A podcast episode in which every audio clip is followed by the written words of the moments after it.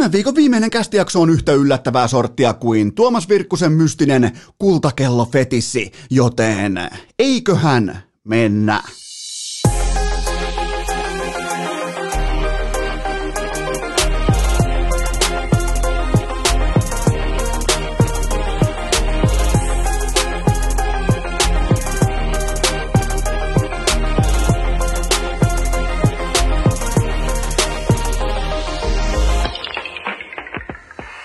Tervetuloa te kaikki, mitä rakkahimmat kummikuuntelijat jälleen kerran urheilukästin mukaan. On torstai, kahdeksas päivä heinäkuuta ja mä rakastan sitä, kun T V-kanavat aivan täysin vakavalla naamallaan pukkaa vanhoja elokuvia keskellä kesää nähtäväksi ja toivoo, että joku silloin tällöin niitä aina katsoisi, koska ei jaksaisi millään fiksata ohjelmakarttaan mitään uutta tuotantoa, mitään omaa tuotantoa, koska se maksaa rahaa, joten heitetään vanhoja elokuvia ja laitetaan kädet ristiin ja mä nostan mun kätösen tassun pystyyn. Myös tuottaja Kope nostaa iki oman oikean, etuoikean tassunsa pystyyn sen tiimoilta, että jos sieltä tulee kommando, me katsotaan se aina. Ja mä lähdin oikein pohtimaan sitä, että minkä takia mä katson. Mä tiedän loppukohtauksen, mä tiedän kun pitää päästää Benetistä vähän höyryjä ulos, mä tiedän missä rytmissä pommit räjähtää, mä tiedän kaikki kankeatkin stuntti äh, kohtaukset, kaiken siitä elokuvasta, minkä takia mä katson kommandon aina kun se tulee televisiosta. Se johtuu yksinkertaisesti siitä, että Arnold Schwarzeneggerin ää, rooli, päärooli, päänäyttelijärooli on niin täynnä tragikomediaa, siinä on farssimaisia piirteitä, mutta silti se on jotenkin aivan poskettoman mukaansa tempaava. Se on sellainen suoritus, mille ei pommin varmasti haeta pommi, huomaan kätketty piilovitsi, niin ei, ei pommin varmasti, ei C neljä varmasti, ei haeta oskareita, mutta taas toisaalta siinä on sitä jotakin kulmikkuutta, jotakin ää, sellaista, minkä niinku, silloin kun sä näet ekaa kertaa kommando, sä ajattelet, että jumalauta, mitä actionia, mitä tapahtumia, mitä mittelyä, toi, toi tytär varastetaan tuolta majatalolta ja se viedään tonne ja sen jälkeen pitää pelastaa. Ja äh, ekaa kertaa pikkupoikana, kun katsoin sen leffan, niin mä olin puoli kusessa siitä, että mitähän nyt tulee tapahtumaan, niin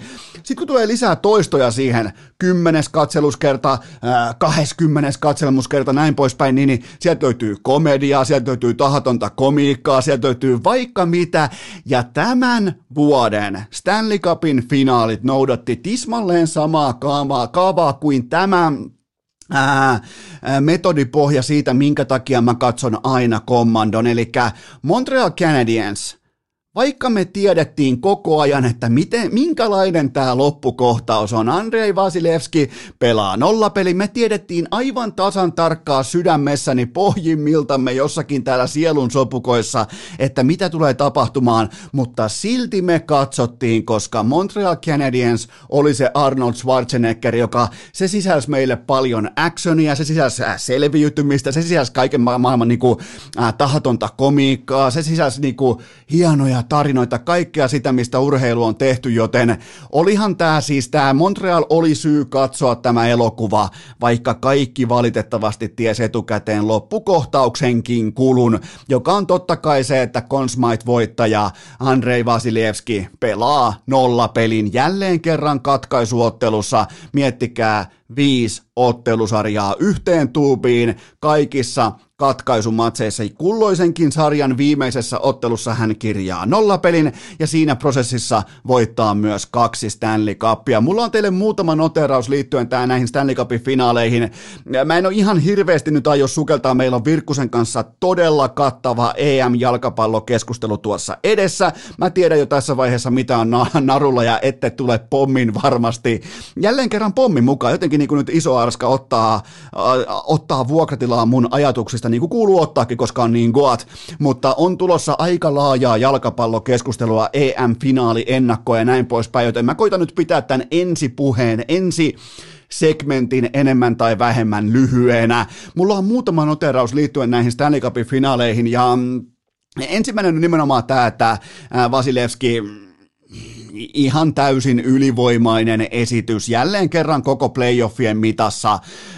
Ohi pelejä yhteensä ehkä kaksi tai kolme, sellaista, että sä et voi ihan olla varma, että onko se ytimessä vai ei, mutta joka kerta kun alkoi niinku kuulumaan sellainen pien kolina pöydältä sen merkkinä, että siellä on marmoreita pöydällä, niin toi jätkä, toi venäläispoika tuo aina parhaan suorituksensa pöytään. Sitä ei ole palkittu vesinalla, siis tänä vuonna, sitä ei ole palkittu tällä tai tolla pokaalilla, mutta silloin äh, kaksi Stanley Cupia, silloin äh, Consmite Trophy viimeiseen, heitetään nyt vaikka yhdeksään kuukauteen, silloin kymmeneen kuukauteen, pari Stanley Cupia ja ihan uskomattomat playerit kertaa kaksi, joten tota, ja mennään tuohon oikeastaan, nyt on paljon puheenaiheena totta kai tämä, että mitä Nikita Kucherov, miten hän käyttäytyy voittamisen jälkeen, ja Kutserovihan oli nimenomaan juurikin sitä, mitä venäläinen urheilija keskimäärin on, mutta myös Kutserovissa paistaa läpi se, että kaikki jää aina muistiin. Huippu-urheilijalla kaikki on muistissa aina, joten tota, hän pääsi näpäyttämään tupla Stanley Cupin voittaja,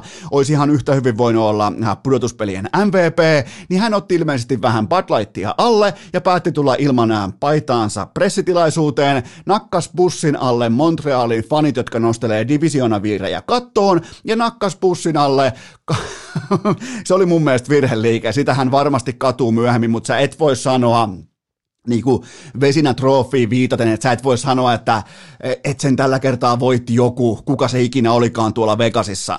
Et sä voi sanoa Marc-André Fleurista tolla tavalla. Jos sen olisi voittanut vaikka Hellebuyck tai joku, niin sä olisit voinut sanoa sen, mutta et Marc-André Fleurista. Se oli mun mielestä virheliike, mutta siinä taas nähtiin toisaalta se, että kuinka paljon tunnetta, kuinka paljon hiljaa oloa, kuinka paljon niinku resilienssiä, kaikkea sitä vapautuu voittamisen hetkellä ja kuinka inhimillisiä toimijoita kaikki lopulta myös on.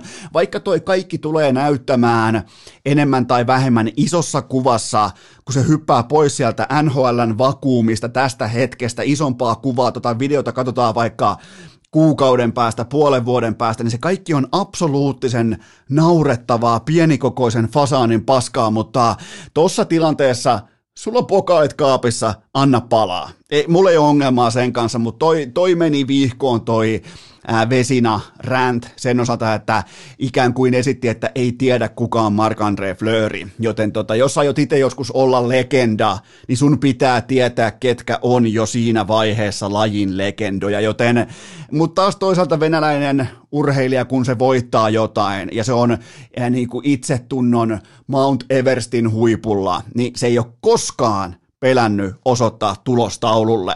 Mulla on teille tähän kohtaan myös trade alert. Tarvitaan muuten myös ääninäyte siitä, koska mulla on ihan oikea trade. Tämä on, tämä on nyt tullut suoraan tuolta N H L:n toimistolta. Tämä on trade call. Tässä on niinku ihan lääkärin tarkastukset on just tällä hetkellä meneillään, mutta Toronto on kaupannut Auston Matthewsin, Mitch Marnerin ja John Tavaresin Tampaan vaihdossa Pat Maroonin, eli nyt sieltä tulee sitä voittamisen kulttuuria, nyt sieltä tulee kaikkea sitä, mistä jokaisessa saatanan Toronto Maple Leafsin pressitilaisuudessa, G M:n puheenvuorossa, presidentin puheenvuorossa, päävalmentajan puheenvuorossa, aina puhutaan voittamisen kulttuurin istuttamisesta tänne Torontoon, ne ei ole voittanut vuoden kaksituhattaviisi jälkeen yhtäkään N H L:n playoff-sarjaa, jopa Ottavakin on voittanut. Itse asiassa aivan jokainen muu kanadalainen jääkiekkoklubi on voittanut N H L:n playoff-sarjan, paitsi Toronto Maple Leafs, joten nyt on keksitty tähän kaikkeen ratkaisu, joten Tampa Bay Lightning vahvistuu ohuesti Auston Matthewsilla, Mitch Marnerilla ja John Tavaresilla, ja nehän su- sulahtaa tohon niinku huijareiden palkkakattoon aivan täysin kuin kuuma veitsi voi pakettiin, joten siinä ei ole mitään huolta, mutta Pat Maroon, miten se nyt sanoisi kauniisti, sillä on merkitystä urheilussa. Jos, jos sä niin kuin olet voittamisen legenda, niin kuin tällä hetkellä Pat Maroon, The Big Rig, ehdottomasti on, niin sillä on kohtalaisen paljon merkitystä, että mihin se sun lentokone laskeutuu milloinkin. Ja, ja tota, se on tylyä. Miettikää, tuolla on siis tuolla on satoja, tuolla on tuhansia lajilegendoja, jotka ei koskaan päässyt hipasemaakaan Stanley Cupia. Ei ole nähnyt sitä missään muualla kuin jossain äh, Toronton jääkiekkomuseossa. Ja sitten Pat Maroon voittaa kolme Stanley Cupia yhteen soittoon näyttämättä sekuntiakaan huippu-urheilijalta. Joten tota, se, se on tylyä kylpyä, se on joukkueurheilukylpyä ja an, annetaan se hänelle. Ei, ei, jälleen kerran, vaikka ei koko ajan ole plusmerkkinen pelaaja playareissa, niin tota, jälleen kerran merkittävillä, muutamilla merkittävillä hetkillä ihan taas niin kuin oikeaa laadukasta playoff-jääkiekkoa, joten Pat Maroon, back to back to back, Stanley Cupin mestari. Nämä on sellaisia lauseita, mitä ei ole koodattu ainakaan mun sieluun. Et, et, laitetaanpa samaan lauseeseen Pat Maroon ja back to back to back Stanley Cup-mestaruus. Ei, ei löydy niin kuin mun datayksiköstä, ei löydy tällaista etukäteen koodattua asiaa sisältöä, joten Pat Maroon totta tosiaan kolminkertainen, kolminkertainen yhteen tuupiin vedetty Stanley Cup-mestari. Ja sekin on merkit, merkityksen arvoista, sekin on mun mielestä erillisnoterauksen arvoista, että Tampa Bay Lightning on nyt voittanut kaksi Stanley Cupia sen jälkeen, kun Tom Brady muutti samaan kylään. Tom Brady vuokrasi Derek Jeteriltä, baseball-legendalta, ää, aika kohtalaisen OK-luokan huvilan, ja sen jälkeen Tampa Bay Lightning on voittanut kaksi, kaksi Stanley Cupia, ja Tampa Bay Buccaneers on voittanut Super Bowlin. Ja tähän on mahtunut tähän välikköön, Brady muutti sinne kaksituhattakaksikymmentä elosyyskuun vaihteessa muistaakseni. Tämä kaikki on mahtunut tuommoiseen yhteentoista kuukauteen, kymmeneen kuukauteen, tämä lysti. Joten kun puhutaan Goat-levelistä, niin Tom Brady ja voittaminen, niin siihen on vielä Pat Maroonillakin ihan ohuesti matkaa. Et riittää jo pelkästään niinku osoitteen muutos. Miettikää, amerikkalaisen urheilun mestaruudet ratkotaan sillä hetkellä, kun Tom Brady lähettää sen, hei, osoitteemme on muuttunut postikortin kaikille kavereilleen. On tää saatana, tää on sairasta, mutta siis Tampa Bay Lightning, Stanley Cupin itse oikeutettu, laadukas, syvä. Aika paljon voit käyttää eri adjektiiveja, voit käyttää erilaisia niin kuin kuvailmia siitä, että mikä johti tähän, fiksusti valmennettu John Cooper, fiksusti johdettu kaikki pelaajan valinnat, pelaajien siltasopimukset joskus aikoja sitten näin poispäin, tähän hetkeen niin kuin tilanteen marinointi ja optimointi, täydelliset pelaajat täydellisellä tärkeimmillä pelipaikoilla näin poispäin, Kutserovia, Pointtia, Hedmania, Vasilevskia, dynastian ainekset, dynastian ainekset, koska tuosta pystyy kuitenkin leikkaamaan tota, Silavaa pystyy leikkaamaan jonkin verran pois vielä tuosta, vaikka tulee flätti salarikäppi, niin ne pystyy jotenkin, Excel-nerot pystyy huijaamaan ton joukkueen jälleen kerran salarikäpin alle, ja tuossa on ihan oikean niinku erittäin laadukkaan dynastian merkit ilmassa. Miettikää, niiden ei tarvinnut pelata tosissaan, ei runkosarjassa, eikä neljännessä Stanley Cupin finaalissa, ja ne voittaa Stanley Cupin ihan siis ilman nyt mitään sen kummosempaa paniikkia. Ja sitä helpottaa ihan helvetisti urheilussa se, että sulla on maalivahti, joka pelaa sovitun aikataulun mukaisesti nolla pelejä aina, kun se tuntuu haluavan. Se, se, on, se on kytkin touhua ja tota, ei, nyt kun alkaa oikein pohtimaan tätä sesonkia ja alkaa pohtimaan näitä tämän vuoden playoff-joukkueita, niin eihän tohon kukaan olisi voinut heittää edes niin kuin omaa lusikkaansa tohon samaan kattilaan. Että tämähän oli niinku ihan putipuhdas sweepi, nämä finaalit. Eihän Montrealilla ollut, ollut ihan rehellisesti sanottuna, niin kakkosfinaalissa niillä oli jonkinnäköistä palaa, mutta, mutta tota, eihän tuossa ollut minkäännäköistä saumaa. Mutta tätä urheilu. Teet hommia laadukkaasti, oot kuusi viisi vuotta, ehkä kuusi vuotta koko kattojärjestön paras organisaatio, niin, niin hyviä asioita tapahtuu ja nyt ei tarvitse edes luottaa mihinkään varianssiin tai pasianssiin tai maali odottamaan, vaan riittää se, että sulla on tärkeimmät pelaajat tärkeimmillä pelipaikoilla tekemässä merkittävimpiä asioita silloin, kun otteluita ratkotaan.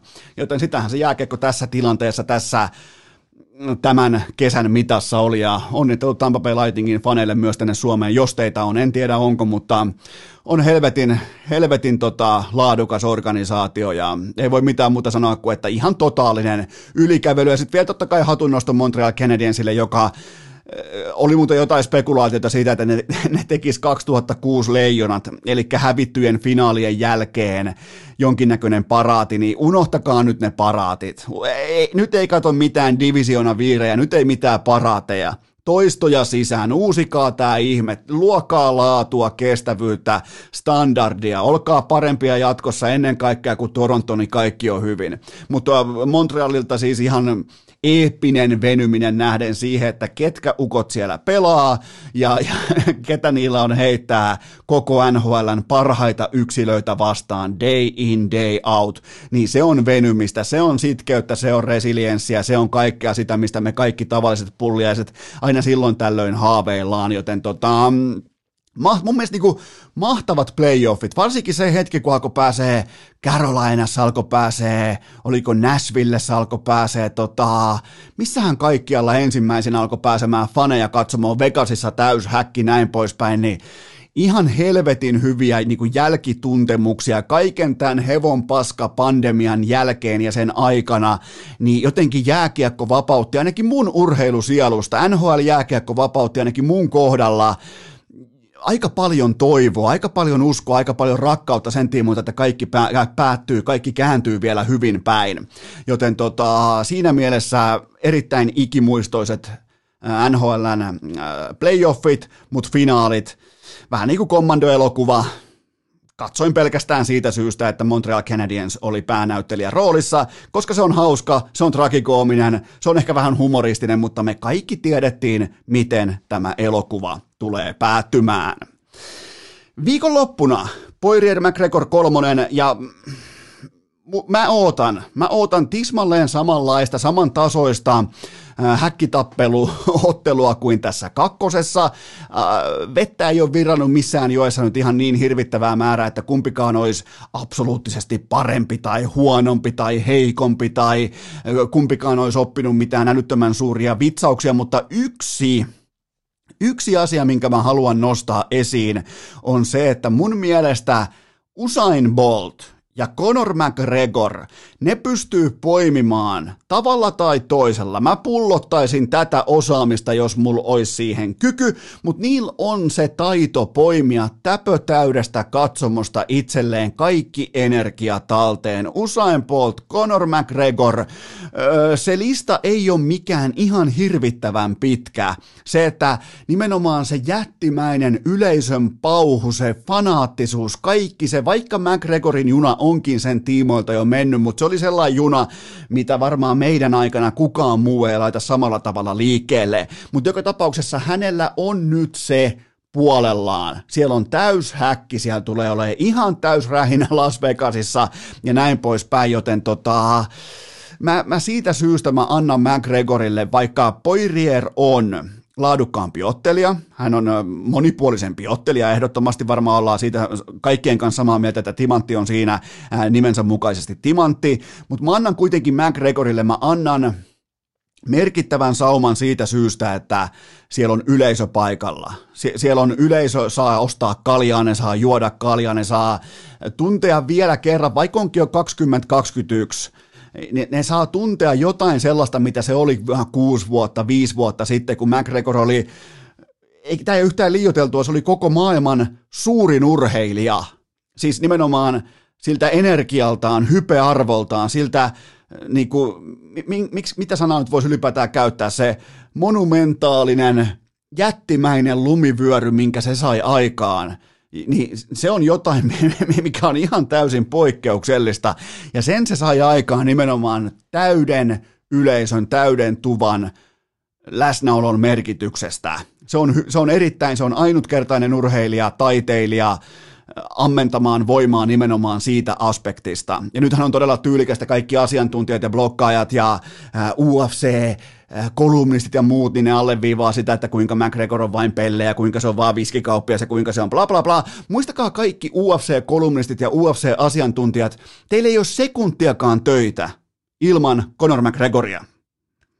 Noin, se, se on vaan karu fakta. Se nosti ton lajin. U F C oli...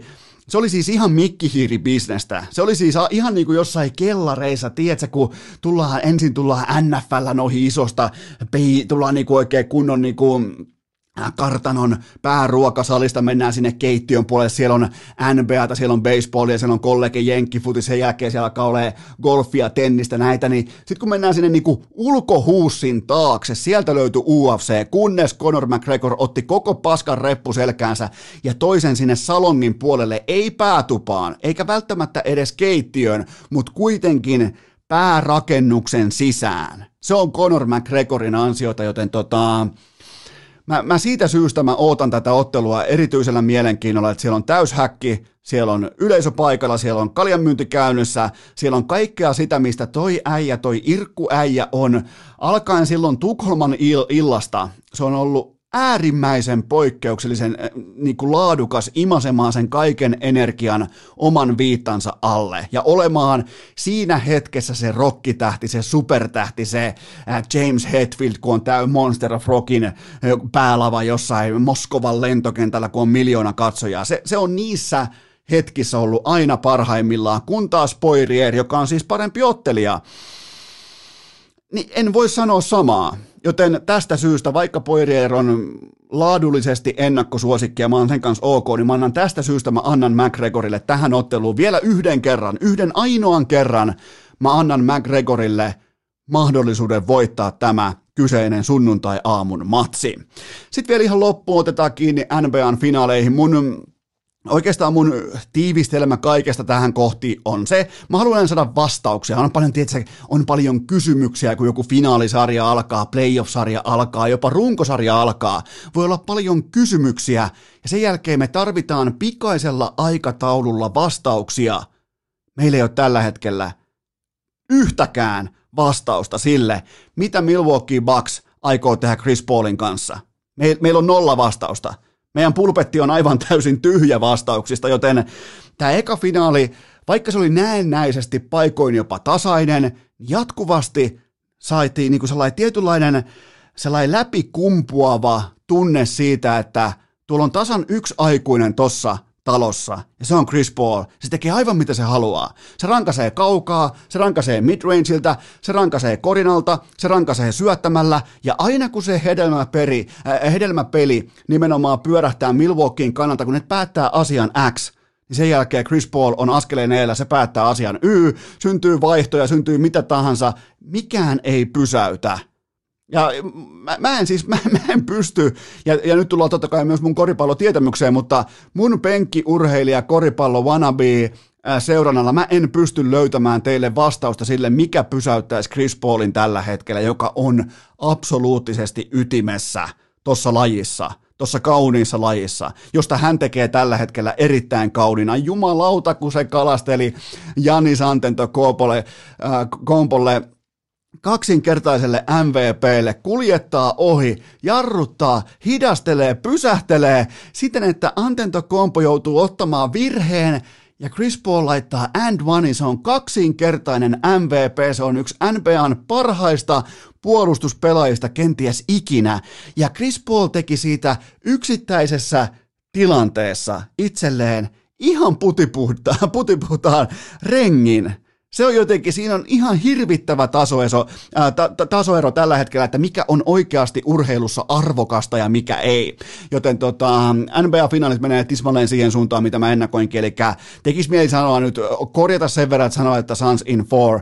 Mutta mä sanon kuitenkin herrasmies viippi siihen, että Suns voittaa viidessä ottelussa. Mutta onhan tää jotenkin, tää on kaunista, kun Chris Paul on liekissä. Pidetään pieni tauko ja sen jälkeen pitkän kaavan mukaan Tuomas Virkkusta. Urheilukääst! Jotain tiedetään. Loput arvataan. Tähän välikköön mulla on teille kuitenkin huippunopea kaupallinen tiedote, jonka tarjoaa Sports Car Center, eli s c c piste f i. Mä toistan, s c c piste f i on se osoite. Sä et tarvi mitään muuta, jos sä haaveilet kesäautosta, laatuautosta. Mene osoitteeseen s c c piste f i, koska sieltä löytyy kesäautot, sieltä löytyy asianmukainen huolto, sieltä löytyy concierge, eli sieltä kuulkaa tulee avaimet käteen palvelu. Sieltä suoritetaan etämyyntiä vielä pandemian loppumetreillä. Kaikki tää löytyy osoitteesta s c c piste f i ja auton rassaajille löytyy myös varaosat. Jos saatut olemaan vaikka raahelainen auton rassaaja, niin ei muuta kuin osoitteeseen s c c piste f i.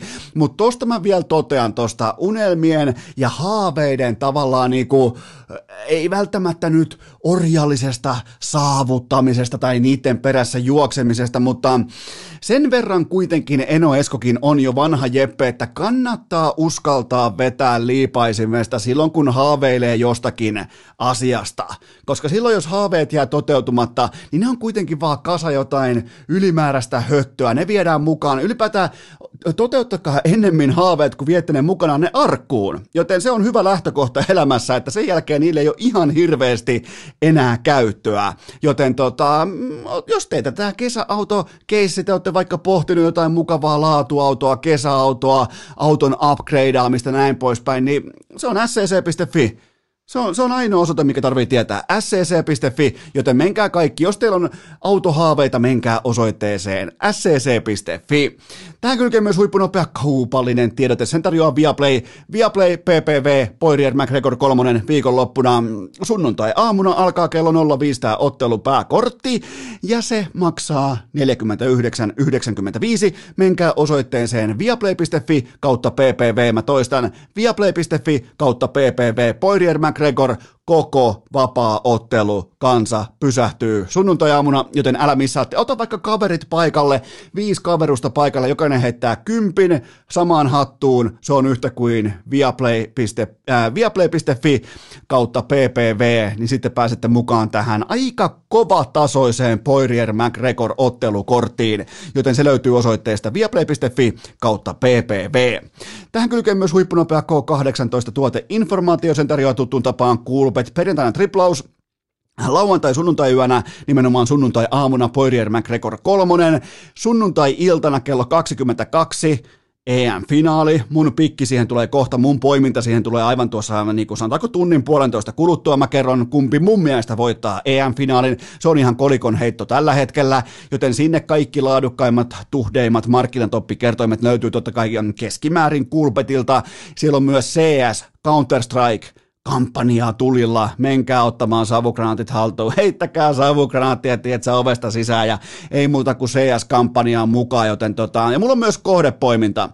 Tai tämä tavallaan ei ole vielä poiminta, mutta mua kiinnostaa tällä hetkellä suuresti Conor McGregorin kerroin. Siellä on täyshäkki, siellä on täystunnelma, siellä on iso revanssimieliala, siellä, on, siellä pelataan uskottavuudesta, siellä pelataan kunniasta, siellä pelataan tosi niin kuin isoista asioista liittyen brändiin nimeltä Conor McGregor, joten tota, tästä syystä, tästä syystä mua kiinnostaa todella paljon tämä Conor McGregorin altavastaaja kerroin tähän suureen U F C kaksisataakuusikymmentäneljä pääotteluun, mutta kaikki kampanjat Coolbetin sivustolta, kaikki pelaaminen maltilla, älykkäästi ja K kahdeksantoista, ja nyt mukaan hyppää Tuomas Virkkunen. Vieras pelimatka, lämmin bussin penkki, eväs rasia, vilisevä maisema ja kuulokkeissa urheilukääst. On aika toivottaa tervetulleeksi urheilukästin piskuinen, luotettava sekä ennen kaikkea uskottava kesätyöntekijä Tuomas Virkkunen, joka tällä kertaa saa välittömästi vastata kysymykseen siitä, että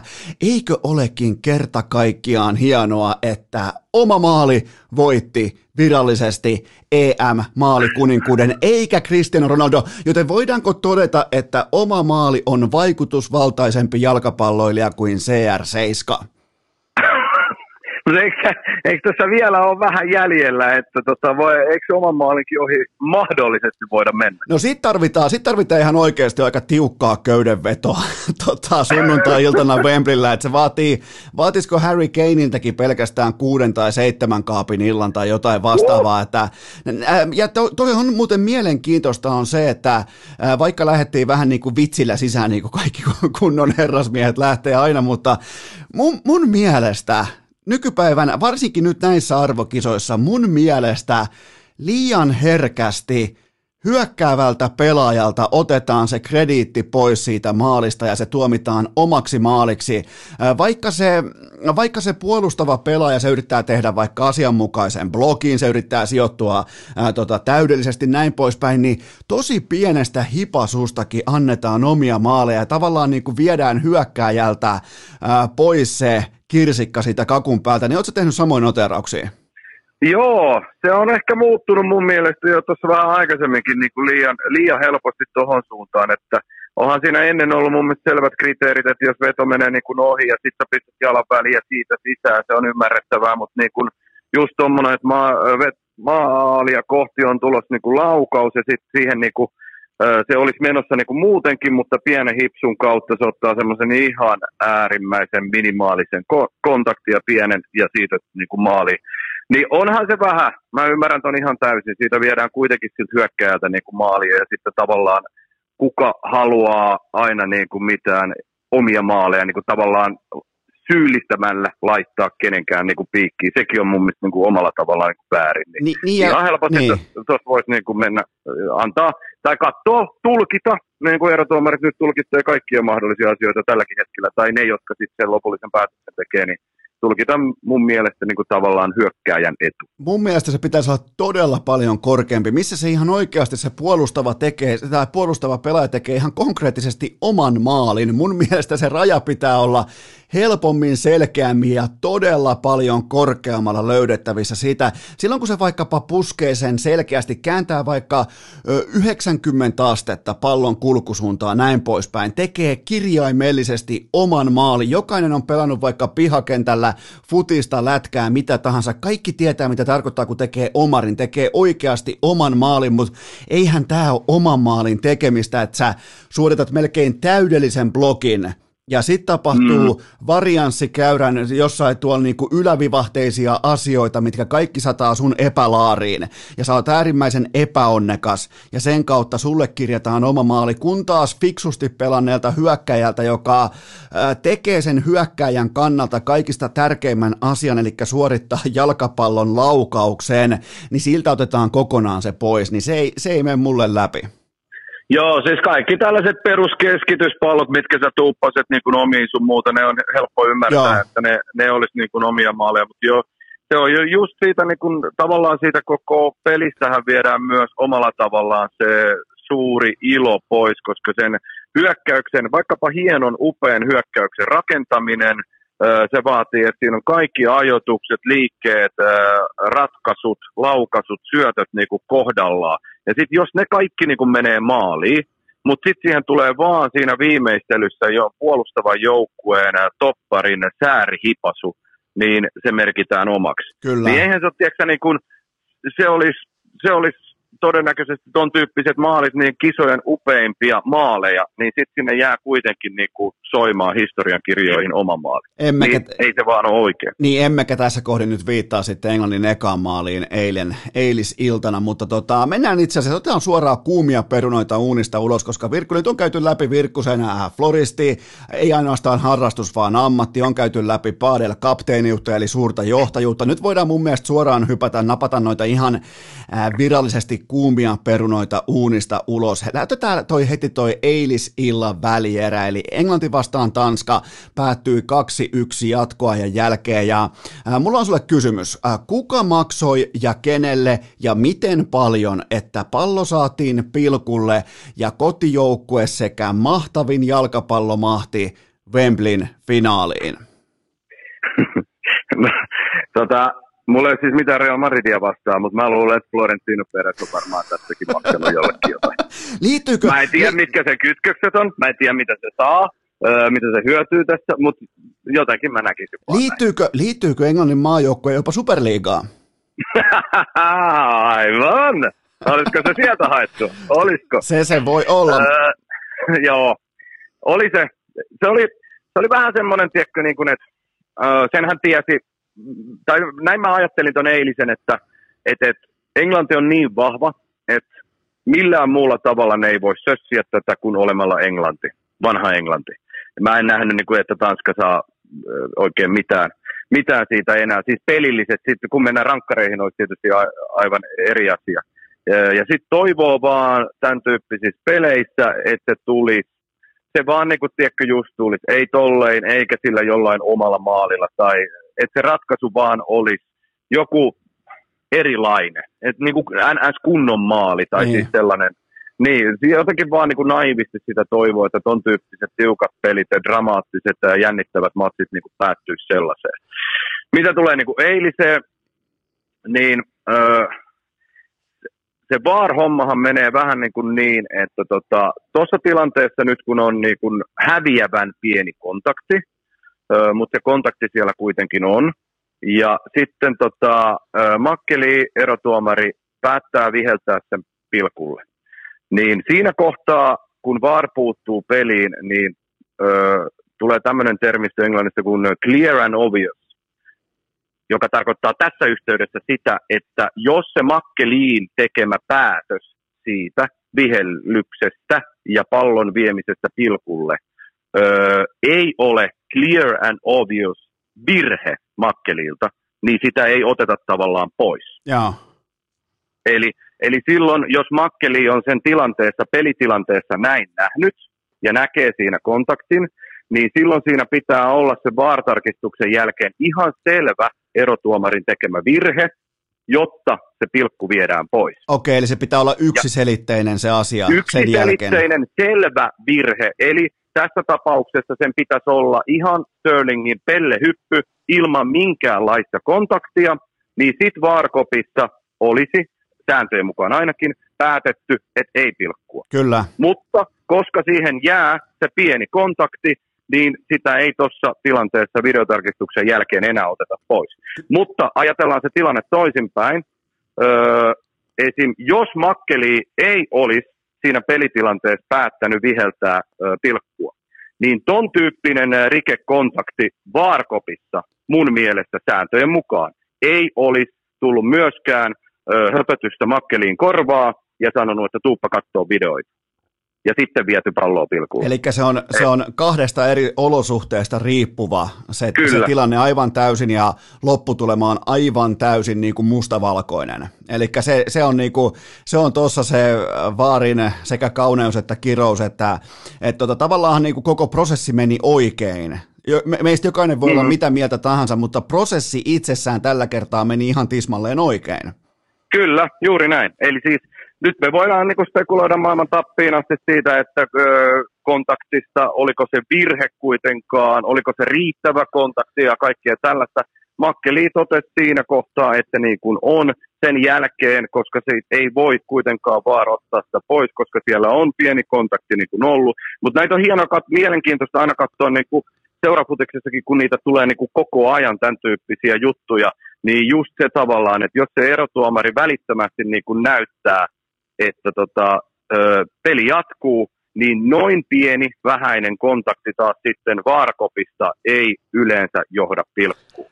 Mutta sitten tota, eilisestä taas voidaan ottaa siihen rinnalle vaikka se Keinin tapaus, mikä oli hyvin epäselvä myös. Muistatko? Kyllä, ö, en, muista kuka, joo, en muista kuka purki tai kuka tuli siihen palloon. Eli kun Kein on siinä ihan kuusitoista rajalla, kaatuu, jäi toivoon pilkkua, makkeli levittää kätensä, näyttää ei, vaikka vähän näytti niin kuin miettivänkin sitä, mutta osuko se pakki niin kuin eka siihen palloon, kopsauttiko se säärtä eka vai mitä. Makkeli näytti siinä tilanteessa ei. Ja nyt niin kuin toi oli mun mielestä vähän samantyylinen tilanne, eli V A R-kopissakaan sitä ei nähty niin selvänä, että he olisi kutsunut niin kuin kunnolla katsoa videoita. Keskustelu varmasti käytiin, mutta sieltäkin oltiin silleen samalla linjalla, mitä ottelun erotuomari, joka näki sen siinä tilanteessa niin.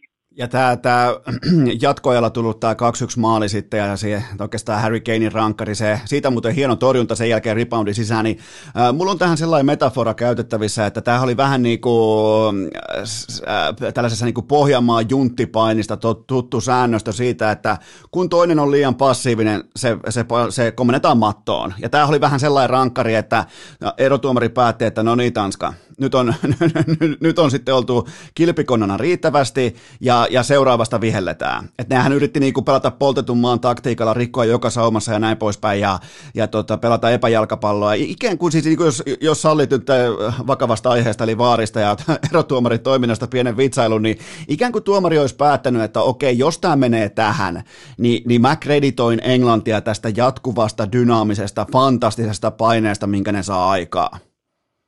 Joo, just noin, mutta mä sanon vielä yhden mielenkiintoisen, mitä toistaiseksi ei ole ihan hirvittävästi tässä tämän yhteydessä nyt tota, vielä ollut, mutta katsoppa tilanne vielä kerran uudestaan, eli pilkkuun johtanut tilanne, ja huomaatko sä siellä jotain poikkeuksellista? Huomaan, siellä on kaksi palloa kentällä. Just näin, eli tehtaan kenttä all over again, mikä tapahtuu aikanaan, mikä tapahtuu aikanaan Hakan pelissä, tapahtui nyt E M-välierässä. Niin mun mielestä se on vielä jotenkin, öö, jotenkin isompi, hämmentävämpi juttu, että siellä on toinen pallo kehissä ja peli jatkuu. Ja, se, ja Sterlingin juoksu sieltä laidalta menee muutamia metrejä sen pallon vieressä, sen ylimääräisen pallon vieressä. Nyt ei puhuta siis tilanteessa, missä jossain niin kuin toisella puolella kenttää olisi joku pallopoika heittänyt sen sinne. Ei silloin mitään väliä, niin se sattuu. Mutta nyt kuitenkin, kun säännöistä ja kaikesta ollaan nykypäivänä, niin järjettömän tarkkoja. Tiedätkö, niin kun ne tulee vapari ja pelaaja antaa sen tuosta metriä, öö, metrin edempänä, niin pelipoikki otetaan uudestaan. Jaa. Liikkuvaa palloa annetut vapari, bla bla bla, mitä ikinä onkaan. Todella, todella tarkkaa toimintaa kaiken tämän tyyppisissä jutuissa. Niin nyt siellä on E M-välierässä toinen pallo ja peli jatkuu. Ja siitä tilanteesta sattuu vielä tulee niin kuin rangaistuspotku. Niin toi on mun mielestä vielä hämmentävä. Ja vie, mieti vielä, kun tuota, Sterling olisi ottanut siitä pienen, ihan ohimenevän, ohikiitävän pallonvaihdon. Ja, ja se, se olisi ollut, miten, miten olisi reagoitu? Täpötäys, Wembley tuulettaa rankkaria, maalia, mitä nyt tahansa. Ja tota, siinä on ihan ohikiitävä sellainen Iiro Seppäs-tyyppinen palloilluusio välissä. Niin, no, tota, siinä mut... vaiheessa viimeistään mun mielestä vaarin olisi pitänyt kyllä niinku puuttua peliin. Mutta toi, mut toi oli kyllä kieltämättä, että ainahan sitä odottaa, että tota, kun pallo, ylimääräinen pallo tulee kentälle, että aha, nyt tämä peli kuoleutuu tähän, laitetaan ylimääräinen pallo pois kentältä ja jatketaan sitten sen joukkueen osalta, jolla oli pallo kontrollissa. Joten tota, ja nythän sitten kuitenkin vietiin palloa rankkaripisteelle, missä on aika iso, iso ero siihen erotuomaripalloon nähden. Mutta, tota, niin, ja eilisessä pelissä Esko oli samanlainen tilanne. Se oli äh, rajaheittoa, en muista kenelle. Niin sieltä joku pallopoika heitti sen pallon, millä äsken oltiin pelattu, kentälle vähän liian kovaa. Se pomppi sinne, rajaheitto oli jo suoritettu, annettu delay, niin tuli muistaakseni sitä siitä hakee, ja sitten ö, otettiin vaan uudestaan. Kyllä. Eli jos se otetaan tuolla keskialueella, tommonen tilanne uudestaan, kun siitä, siitä olisi voinut taas peliä jatkaa. Tiedätkö, jos kyllä ajattelet niin kuin kyllä, kyllä. maalaisjärjellä. Niin, niin, mutta sitten se on niin kuin tommonen tilanne, että se on siellä. Ja sillä kaistalla, missä pelataan, niin mä en, sitä, mua, mua hämmentää enemmän se, kuin se, että miten se pilkku syntyy ja eli, kaikkea muuta. Eli käytännössä meidän molemmat kaksi ensimmäistä pointtia nojaa voimakkaasti siihen suuntaan, että UEFA oli pakko saada Englanti omaan finaalinsa Wembleylle. No, mutta tässä tullaan siihen, mitä sä nyt pohjustit, miten sä pohjustit tätä. Öö, tätä koko, koko juttua, siis et, olihan tilanne kuitenkin sellainen, että sehän vaan näytti väistämättä tulevan. Tulee kyllä, se ja... millä tavalla tahansa, mitä mä tuossa sanoin, että olisi vaan toivonut, että tulee kunnollisella tavalla. Mä en uskonut, että Englanti pystyy tätä niin kuin enää sössiin. Ehkä se vanha Englanti olisi sen kyennyt jollain tavalla. Öö, Pickfordilla tuntui eilen vähän pallo polttelevan koko ajan niin kuin jaloissa, niin tota, eh, ehkä sillä lailla mulla oli ainoa semmoiset fiilikset, että kun Englanti pelaa palloa taaksepäin Pickfordille tai jotain, niin sattuu joku klassinen englantilaismaalivahdin juttu, mutta ei, mi- mitään muuta mä en nähnyt, se oli vaan niin vahvaa myllytystä. Englanti oli aivan tajuttoman hyvä siinä joo, ajoittain. Joo, ja Englanti oli niin ylivoimainen ja itseluottavainen, että Harry Kane hän ei paljastanut edes sitä, että mihin hän aikoo vetää näissä kisoissa rankkarin. Kato, pitää niin kuin Donnarumman pitää kokonaan varjoissa, ottaa vastustajan veskarista helpon reboundin itselle ja tekee siitä sen voittomaalin, niin, niin tätä on itsevarmuus. Kyllä, mutta kyllä mä vaan sanon, että kyllä Kasper Schmeichel, niin kyllä isä saa olla, pojat saa ylpeä. Oli sitten niin dominoiva esitys, oli, vaikka nyt joo. ei finaali, oi että. Sen siis tota... aivan järkyttävä upea maalivahti ja mitä torjuntoja, miten, miten piti niinku umpi väsynyttä Tanskaa öö, niinku vielä hengissä. Ja näytti, näytti ajoittain ilman, jopa, tai siis ilman sitä rankkarihommaa, että siis se on se mies, joka vie ne rankkareille ja sitten on niinku uuden satutarinan aika, kun kaikki. Tuntuu vaan, että ne äijät on ihan katki, tiedätkö? Joo, ne oli niin katki. Di- ne oli pahasti ne, katki. Ne oli vaan, ne ei siinä myllytyksessä, kun sä oot noin paljon juossut kuitenkin pallon takana tai pallon perässä, niin ne ei vaan niinku pärjännyt siinä. Vaikka vaihtoja tehtiin tosi aikaisessa vaiheessa niinku, ö, kaikki ne viisi jatkoajalla sitten vielä niinku, ö, kuudes, niin siitä huolimatta tuntui koko ajan, että ei vaan riitä. Ei vaan niin kuin jalka oikeasti riitä tuossa vauhdissa. Et se jälkikäteen on tietysti helppo, helppo silleen puhua, mutta ö, en mäkään, niin kuin, mitä me edeltävässäkin käsissä höpöteltiin, niin en, en mä niin kuin, en mä olettanut vaan, odottanut, että Tanska olisi ihan noin passiivinen. Ja, ja sitten tullaan niin kuin siihen tilanteeseen, että kun sä oot noin passiivinen ja sä juokset enemmän tai vähemmän niin kuin koko ajan pallon perässä, niin se vaan oikeasti, se vaan sitten jossain kohtaa näkyy. Mut kyllähän ne, kyllähän ne Alexander Karelininkin vastustajat, kyllä ne vaikutti aika passiiviselta. Et kyllä varmaan taktiikkataulun äärellä oltiin sitten aggressiivisia, aloitteellisia ja näin poispäin, mutta sitten kun se tulee se, joudut siihen lihamyllyyn, joudut siihen mankeliiniin, niin kyllähän se on, se on vaikea paikka olla sitten, tiedätkö, niin kuin helvetin moderni tai hyökkäysvoittoinen tai mitä nyt tahansa. Eli olihan toi siis, toi oli Englannilta vähän niin kuin hampaat sisään -tyyppinen suoritus. Se oli näytös kyllä, se oli hieno. Englanti oli oikeasti siis hyvä. Tykkäsin, tykkäsin tosi paljon ja aika moni on kuitenkin näiden turnauksien, tai tämän turnauksen aikana siis niitäkin kritisoinut siitä tietynlaisesta passiivisuudesta tai siitä, että Englanti ei kuitenkaan hyökkäyspelillään anna ihan sitä kaikkea, mihin potentiaali edellyttäisi. Niin kyllä me nyt päästiin niin kuin aika lähelle sitä. Ja varsinkin kun vastas oli kuitenkin kisojen yksi parhaimmista jengeistä, upeimmista jengeistä Tanska, niin ne laittoi Tanskan niin kuin noin polvilleen, niin olihan tuo niin kuin osoitus oikeasti niin kuin nyky-Englannin tasossa. Ja se mikä on Englannissa nyt, täytyy nostaa ihan erikseen, erikseen hattua ja tota, unohtaa edes sekunniksi tämä niin kuin football is coming home -vitsailu, niin, niin Saksaa, Ukrainaa ja nyt Tanskaa vastaan, niin kaikissa otteluissa selkeästi nouseva käyrä. Kaikki ottelut pakattu samaan tavallaan äh, vakuumiin. Tunnustele, tarkastele, edusta malttia, edusta tavallaan niin kuin resilienssiä ja sen jälkeen ratkaisuita, toistoja, tempovaihoksia, tätä, niin kaikissa sama kaava ja kaikissa aika niin kuin voisiko sanoa jopa tyrmäävä esitys. Totta kai Saksalla oli omat saumansa, mutta isossa kuvassa niin helvetin vakuuttavia esityksiä. Niin, näin jälkikäteen ajateltuna ennen finaaliin, niin Saksa oli se oikeastaan ainoa, mihin tämä Englanti olisi nyt voinut niin kuin näissä pudotuspeleissä kompastua. Et näistä kahdesta muusta ei kuitenkaan pelillisesti ole sellaista vastusta ollut, vaikka toki Tanska venyi niin kuin jatkoajalle, mutta niin kuin merkithän on niin selvät. Sen sijaan se Saksa oli tosi, tosi, tosi pienien marginaalien peli.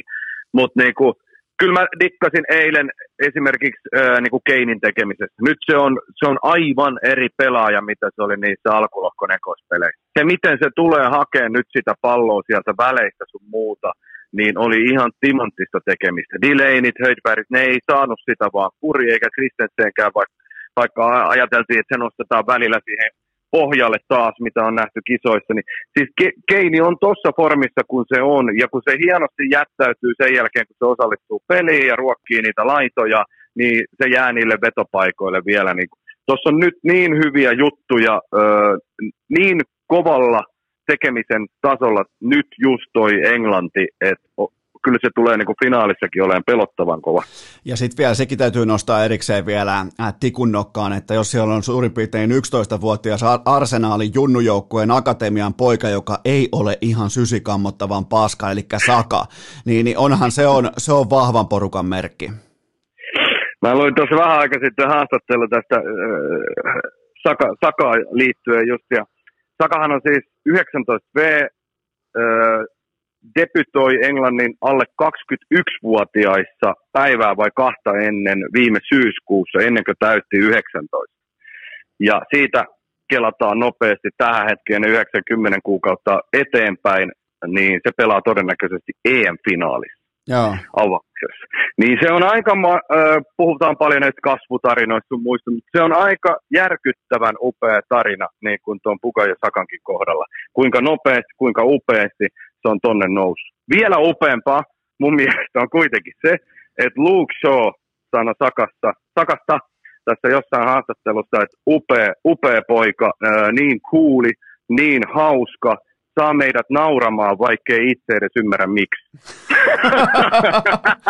eli eli, eli, eli silloin vähän kuin Arsenal. Kyllä niin. Porukan niin kuin nauraa, vaikkei, niin kuin, ta, vaikkei Arsenaalinkaan tarkoitusperät olisi välttämättä juuri ne. Niin, se on saavuttanut sen, että mitä on olla Arsenaal. Se Et on kaikki... ar... Tiedätkö, niin, just kuinka syvällä Arsenaalin D N A on siinä nuoressa pojassa. Että se on niinku profiloitunut, henkilöitynyt Sakaan, se koko joukkueen, niinku, koko seuran D N A. Sä saat, maailman, sä saat maailman nauramaan, vaikka lähtiessä kentälle se ei sun välttämättä se ensimmäinen tarkoitusperä olisikaan. Ai jumalauta, mutta joka tapauksessa Englanti jatkoon Tanskaa vastaan kaksi yksi jatkoajan jälkeen. Englanti helvetin vakuuttava esitys tuohon kohtaan. Numerot, numerot itsessään imartelevat Tanskaa. Eli siinä oli, puhutaan muuten vähän siitä vaparimaalista, aika mukava oma maskimuuri mukana kattauksessa, ja Pickford jäi enemmän tai vähemmän laukauksen osalta, lähtöhetken osalta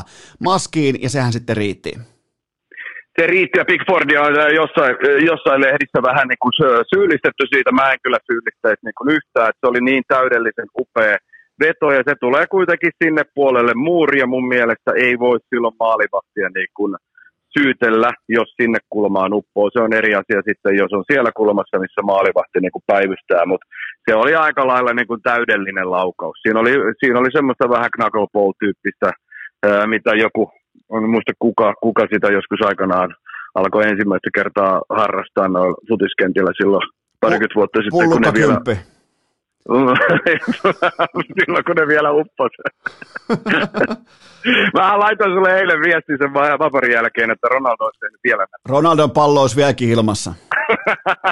se, se, olisi, se olisi ihan pommin varmasti ilmassa, mutta tota, kyllä mäkin muistan sen Ronaldon sen manupaidassa. Nyt pitää melkein niin kuin mennä mustavalkoisen telkkarin äärelle ja katsoa niitä. Joo, sen... nyt pitää palata kauan memorileinillä. Herra Jumala. Joka tapauksessa se oli kyllä sellainen, ja, ja, ja se jäi lopulta Tanskan...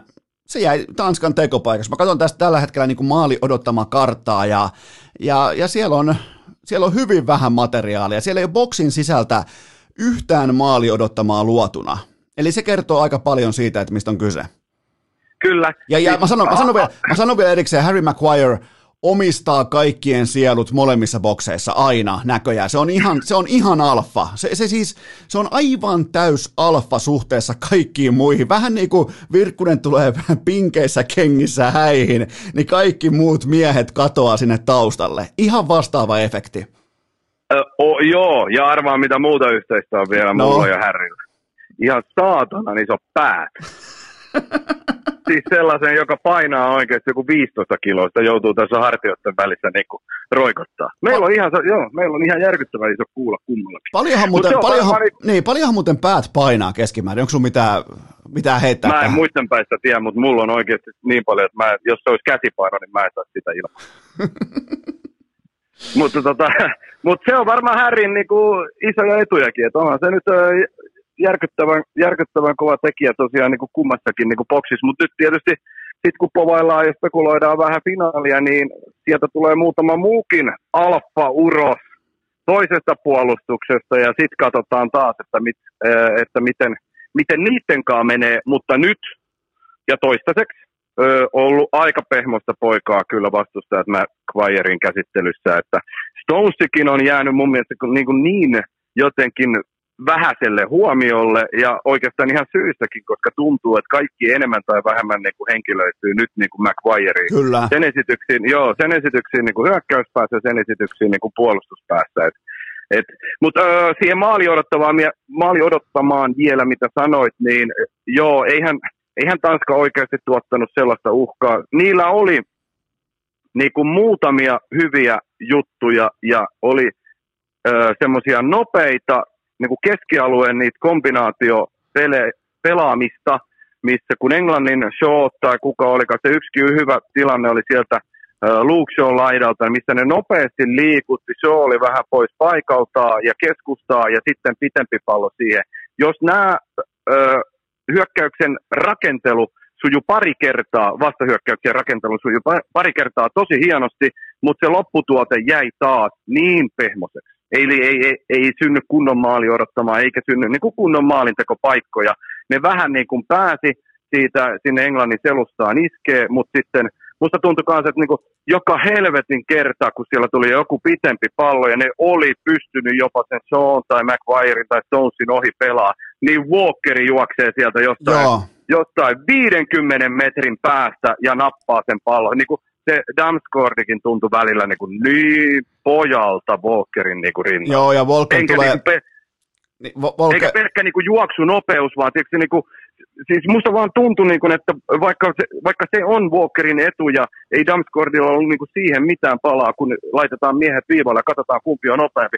Mutta jos se henkinenkin, että kun Damsgaardi lähtee niin kuin juokseen jotain Walkeria vastaan, niin se näyttää semmoiselta niin kuin isät pojat asetelmalta. Ei se poika tuu siihen palloon päälle. Ja Walkerhan tulee sieltä niihin tilanteisiin vähän niin kuin kaartaen taustalta, ihan samalla askeleella kuin Forrest Gump tulee sieltä aidan, sieltä niin kuin aita on auki ja se juoksee siihen kadulle, niin ihan tismalleen sama askelus ja, ja, ja voittaa ihan jokaisen juoksukisan tällä hetkellä. Ja pystyy niin kuin, mieti kuinka paljon se antaa Englannille tällaista niin kuin pelirohkeuspääomaa hyökkäyssuuntaan, koska ne tietää, että ne voi antaa sen metrin kaksi, ne voi nostaa linjaa tohon tai tohon siitä syystä, että ne voittaa kaikki juoksukisat, niin, niin onhan se komeita, kun pystyy niinku tiivistämään kenttää sen venyttämisen ehdoilla, että Walker putsaa kaiken pois.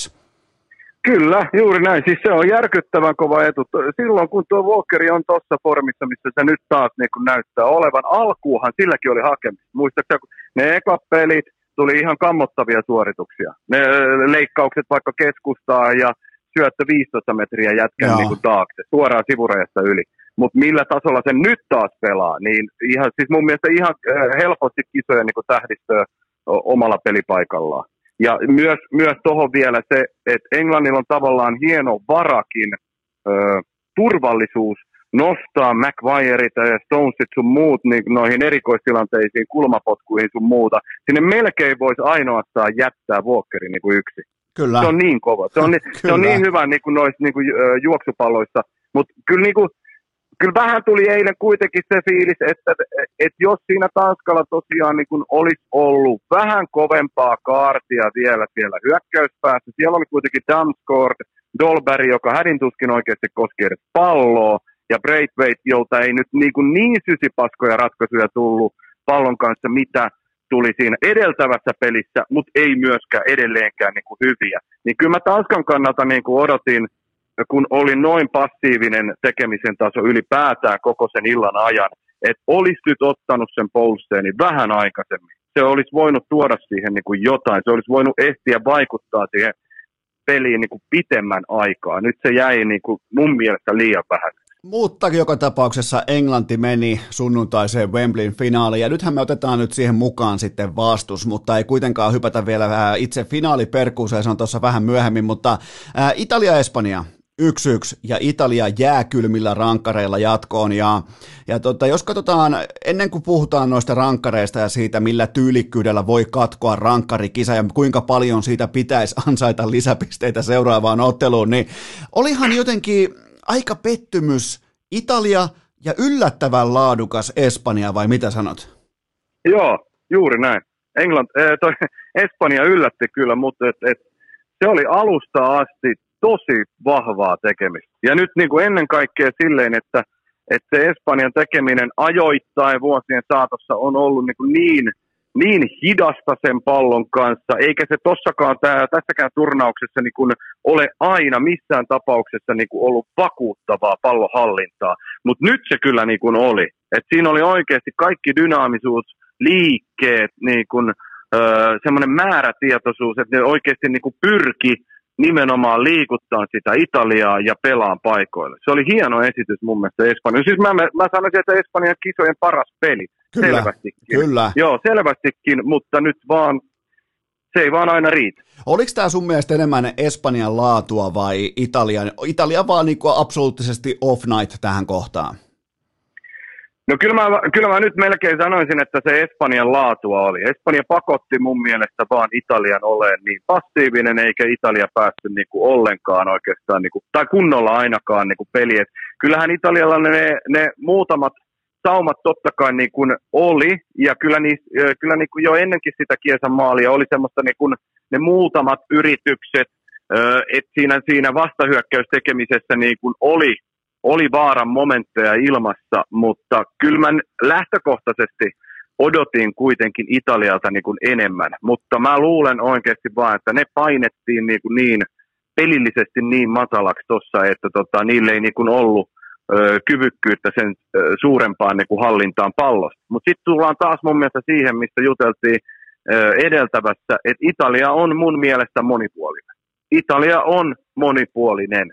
Se voi ottaa edelleen, niin kuin vanha Italia vastaan. Nythän oli esimerkiksi katsettassa ja äh, tuossa äh, Tuttosportissa jut, juttuu siitä, niin kun, että tämä oli vähän niin kuin vanha Italia. Ja se pitää nyt niin kuin paikkansa, vaikka niitä vähän on syyllistetty niin kuin aikaisemminkin siitä, että äh, tässä turnauksessa jo, että niin kuin puolustuksen kautta. Totta kai se puolustus on edelleen niin kuin, tietysti iso asia, niin se on ollut Englannillakin, mutta äh, niin kuin näin passiivinen Italia oli ehkä pienimuotoinen yllätys, mutta mä uskon, että Englanti, va, äh, Espanja vaan niin kuin myllytti ne siihen. Mutta samaan aikaan, niin kyllä Italian puolustus on edelleen sillä tasolla, että pystyy ottaa myös vastaan, jos peli niin kuin edellyttää sitä. Joo, ja, ja Italiasta on pakko sanoa se, tällaisena ihan rivikatsojana, että useimmiten on laji sitten mikä tahansa, niin jos suunnitelma A menee vihkoon, niin silloin kun pitää kaivaa sitä suunnitelmaa B siihen pöytään, niin silloinhan useimmiten mitataan myös sen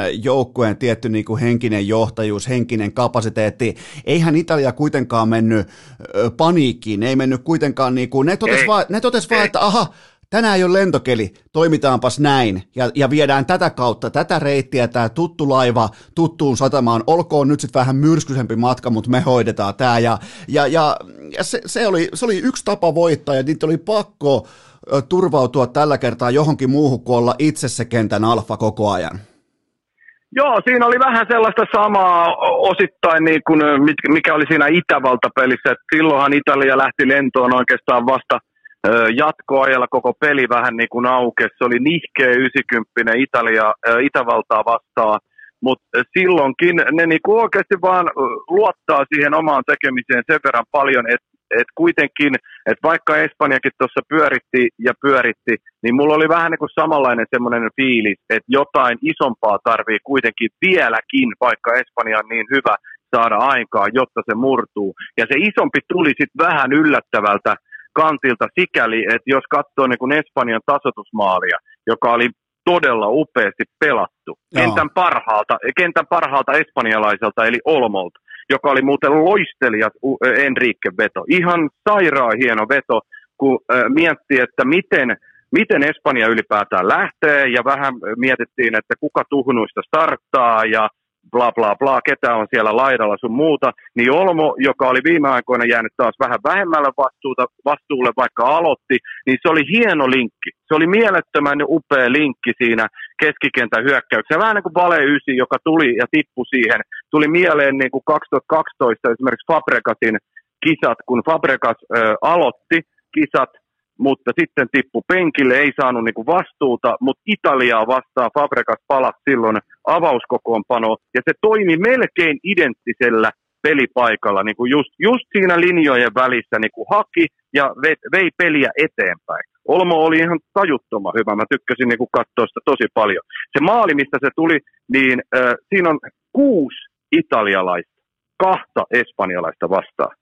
Niin se oli mun mielestä hämmentävää, että siinä kohtaa sillä lailla Italian puolustus öö, mureni, että et siinä, siinä on myös niin kun, finaaliakin ajatellen niin aika hyviä Englannille niin kun ottaa mukaan, että semmoinen nopea kombinaatiopeli, hyvin sinne linjojen väliin ja peliä edistävät syötöt, niin kyllä niin kuin kieliinit Bonuccikin saadaan tarvittaessa sekaisin. Ja kyllä, ja sitten laittaa vielä niin kuin Álvaro Morata laittaa kliinisen varmasti pallon nuotaan. Niin se, ja vielä niin kuin, tajunnut, että mistä se tuli. Hyvä, ettei niin kuin sormella osoita, että mihin mä laitan, ja laittaa sinne ja nostaa kädet kohti kattoa ja vielä niin kuin huutaa kamerallekin, että hei, mä oon täällä. O- vain odottaakseen sitä hetkeä, että on ratkaiseva rankkari omissa jaloissaan.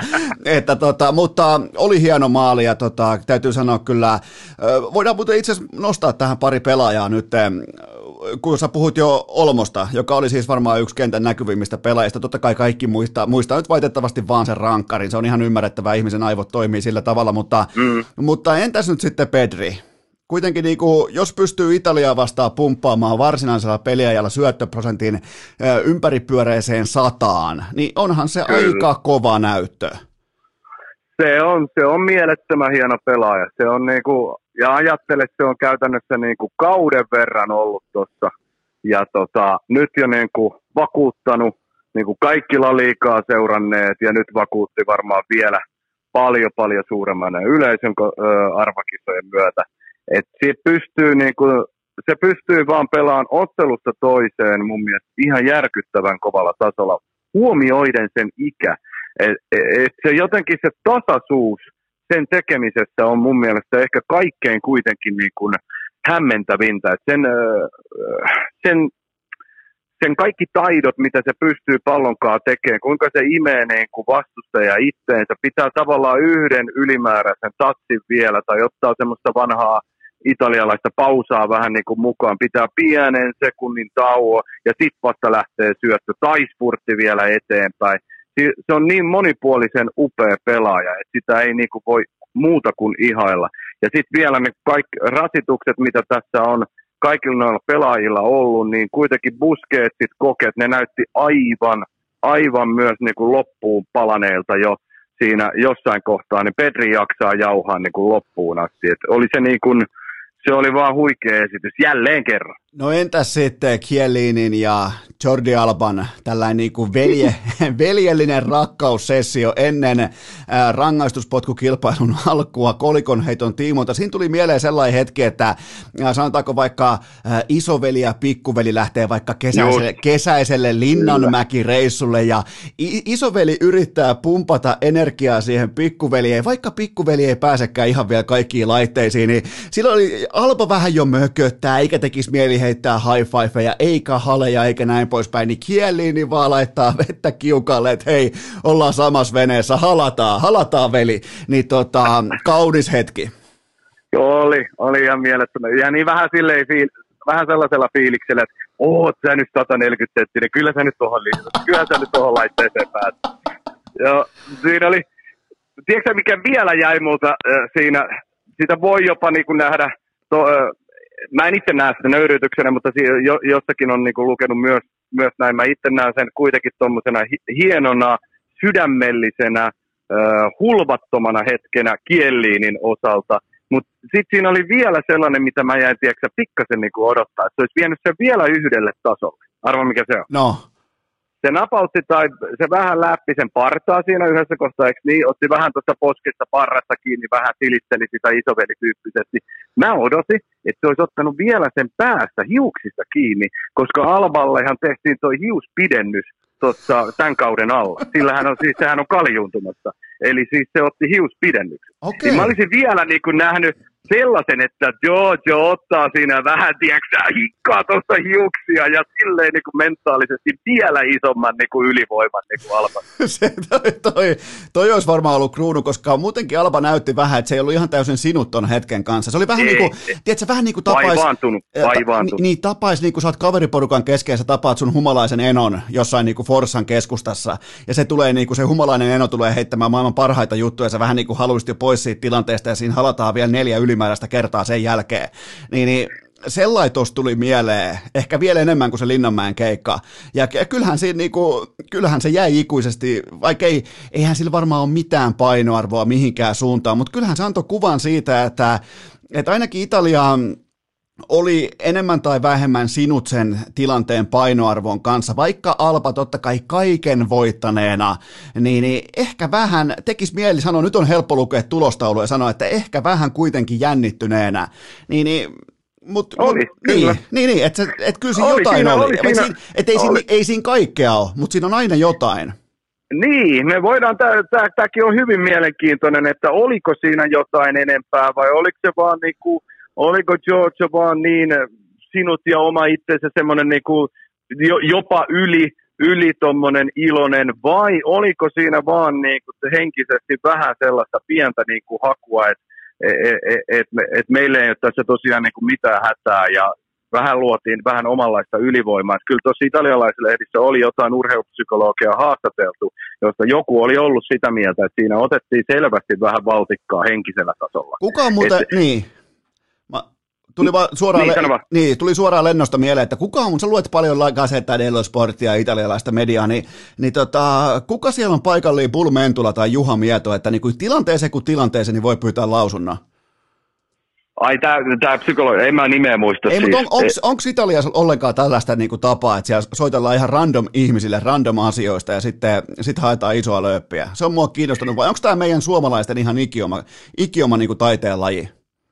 No kyllähän sielläkin haastatellaan, ja varsinkin näihin italialaisiin T V-studioihin pyydetään niinku oikein ketä tahansa välillä, mutta niin, ei, ei mulle tolleen niinku nimiä, nimiä nouse kyllä mieleen. Mutta kyllä siellä varmaan vähän samantyyppistä oli, mutta kyllä tuossa oli ainakin haastateltu niinku useampaakin, öö, mutta kaikki ei ollut niinku sitä mieltä, että siinä oli mitään suurempaa, mutta sitten joku oli sitä mieltä, että siinä haettiin selvästi vähän henkistä asetelmaa. Okei, no tota, otetaan, otetaan, lähdetään siitä oikeastaan nyt sitten liikkeelle, ja, ja Espanja siis pelillisesti todella vahva, mutta kun alkoi rankkarit, niin johan alkoi punttitutista, johan alkoi jännittää. Olmo laukoo pallon, niin kuin hyvä, että pysyy edes Englannissa, ja sitten Álvaro Morata, joka päättää syöttää pallon Donnarummalle. Niin, niin, niin tota, mulla on tähän, mä, mä oon poiminut internetistä yhden lausunnon liittyen tähän rankkarikisaan, ja se lausunto kertoi näin, että itse asiassa Espanja hävisi siitä syystä, että Cristiano Ronaldo on ominut Moratalta kaikki rankkarit vuosikausia itselleen, ja nyt sitten tosi paikassa Morata ei tiennyt yhtään, mitä pallon kanssa olisi pitänyt tehdä, joten tämä kaikki on C R seitsemän syytä, mutta nyt tässä tapauksessa mä en näe tätä niin kuin negatiivisessa valossa lainkaan, koska hän on portugalilainen, hän on suurin mahdollinen vihollinen Espanjalle, joten tavallaan niin kuin C R seitsemän teki oman kotimaansa puolesta sittenkin vielä yhden sankarityö, joten mä nostan hattua, en kritisoi. Eli nyt se voi sitten niinku palata myös Juve, eikä tarvitse siirtyä mihinkä se saa sankari vastaanottaa. Kyllä, ehdottomasti, Italiassa. Joo. Joo, si, äh, siinä, oli, siinä oli montakin monesta taas. Mä itse näen sen myös silleen, että tilastotkin sen kertoo, että ne aloittajat yleensä niin kuin tulee pärjää, mikä oli muuten yksi Gerard Piquén äh, avautumisen äh, kohde, että lantin heitto on väärä tapa. Ja Piquéllä oli ilmeisen vaikea päivä, koska Espanja tietysti tippui, ja sitten vielä seuraavana yönä hänen rakkaansa, eli Shakiran öö, synnyinmaa Kolumbia tippui. Ai jumalauta. Ja, niin, ja nekin, nekin hävisi sen voidaanko, voidaanko, voidaanko mun, mielestä, niin, mun mielestä voidaan ei pitää... Ole, ei, ei toinut vaka vaka siellä Voida... sinä yönä. voidaanko, voidaanko pitää nyt, niin kuin kaikki ymmärtää näinä vaikeina aikoina Shakiran ja, ja tota, Piquén kohdalla, niin kaikki varmaan voidaan ehkä jopa hiljentyä tällaiseen, niin kuin, tota, lähetetään, lähetetään ajatuksia Kyllä. ja rukouksia näinä vaikeina lähetetään. aikoina, koska, koska niillä, on mennyt, on niillä on mennyt niin pitkään päin helvettiä joka asia. Oh. Niin, Niin, oh, kyllä, kyllä. Sitten ei saanut breikkiä tossakaan, niin Joo, tota, on, on ollut hirveätä. Mutta se ensimmäinen, ensimmäinen, ensimmäiset laukojat, ja kun Lokatelli kuitenkin moka, niin tavallaan mä näen vielä isompana sen, sen henkisen jutun kautta, että kun Olmo olisi siitä tehnyt, niin siinähän olisi väli, välittömästi Espanjalla ollut taas niin kuin iso etu. Kyllä. Ensimmäiset laukojat, toinen epäonnistuu, ja sitten... Toinen jälkimmäisenä vielä ampunut, pistäisi pallo sisään. Niin se, se oli ehkä vielä se suurempi. Sitä mä en ehkä edelleenkään niin hiffaa edes, että minkä, ta, minkä takia täysin pelokas Álvaro Morata heitettiin sinne. Sehän näytti niin, niin, se näytti siltä, että se on ihan väärässä paikassa koko ihminen. Ja sillä oli alla myös jo epäonnistuminen näissä kisoissa rankkarissa. Niin tava, tätä mä en nyt taas oikein ymmärtänyt, että miksi. Miksi se meni niinku siihen paikkaan? Että tota, Espanjalla ei sit lopulta niinku ihan hirvittävästi niitä onnistuvia ole. Mä kaivoin sulle numerot. Tää on tota, mä en nyt pysty kreditoimaan. Mä haluaisin kreditoida tätä tutkimuslähdettä. Tää on ihan virallista tutkimusta. Niin, niin, ää, tuhat arvioitua ja mitattua rangaistuspotkukilpailua, niin kolikon, kolikon heiton voittanut taho äh, voittaa kuusikymmentä pilkku kuusi prosenttia näistä rankkarikisoista. Eli se, joka aloittaa. Mm-hmm. Elikkä... Niin. Eli tota, se on ihan oikea asia. Se ei siis ole mikään mm. sellainen, että joku Piqué tai Shakira kiukuttelee, vaan se on kuusikymmentä neljäkymmentä asetelmaa. Ja tuhat on kuitenkin ihan kohtalainen otanta. Kyllä. Mutta sitten tullaan taas siihen, että miten, muu, mi, miten muulla tavalla se niinku päästää. Mutta näin, näin se vaan niinku menee. Ja totta kai nämä statsit on ollut siellä, itsekin ne on lukenut. Näin se niinku menee, mutta tota, sille ei nyt kuitenkaan voi mitään. Jomman kumman se... öö, on N S hävittävä se kolikoheitto. Mulla on idea, se... mulla on idea. Tää, tää tuli no. suoraan lennosta, tää iski kuin salma taivaalta, nimittäin molemmissa päissä ammutaan simultaanisti tismalleen samalla sekunnilla rankkarit. Eikö se vähän T V-draaman kannalta vähän vaikea? Ihmisten, ja, ja pääyhteistyökumppanina Sony ja Samsung, eli ihmiset ostaa enemmän telkkareita. No niin, se oli taas aika pitkälle viety. Tämä oli pitkälle viety, me... niin. Oli, oli, oli, oli tykkäsin. Tota, mutta sitten vielä yksi juttu, niin, niin kun se ratkaiseva pilkku. Niin sitä mä en taas niin kun hippaa. Jos, niin kun, jos Morata... noiden epäonnistumisten jälkeen pistetään sinne, niin se on vähän niin kuin lammas susille, mutta sitten myös samaan aikaan Jorginho versus Unai Simon, joka oli pelokas pupu koko välieräottelun ajan. Ne, aina kun Simonille pelattiin pallo, niin oli oikeasti semmoinen pelko, että mitä helvettiä nyt tapahtuu. Se ei näyttänyt missään vaiheessa, missään vaiheessa varmalta. Siinä, missä Donnarumma huoku sellaista itsevarmuutta ja sellaista, että jumalauta mä otan nämä, ikinä, mitä ikinä tulee. Unai Simon oli ihan, ihan toista maata. En tiedä, jännittikö elämän suurin peli, se on ymmärrettävää, se on inhimillistä, mutta selvisi kuitenkin tähän vaiheeseen asti. Ja nyt tullaan siihen, että oli sillä pyyhkeessä mitä tahansa merkintöjä niin kuin noista rankkarin ampujista vastustajan kohdalta, niin joku jossain kohtaa ei mennyt ihan maaliin asti. Jokainen, joka on seurannut viimeisten vuosien aikaan äh, Jorginho, niin tietää, mitä se tekee pilkuissa. Sä et jumalauta antaudu tolla tavalla, miten Unai Simon teki. Jaa. Sä et mene polville, kun se ottaa sen hypyn.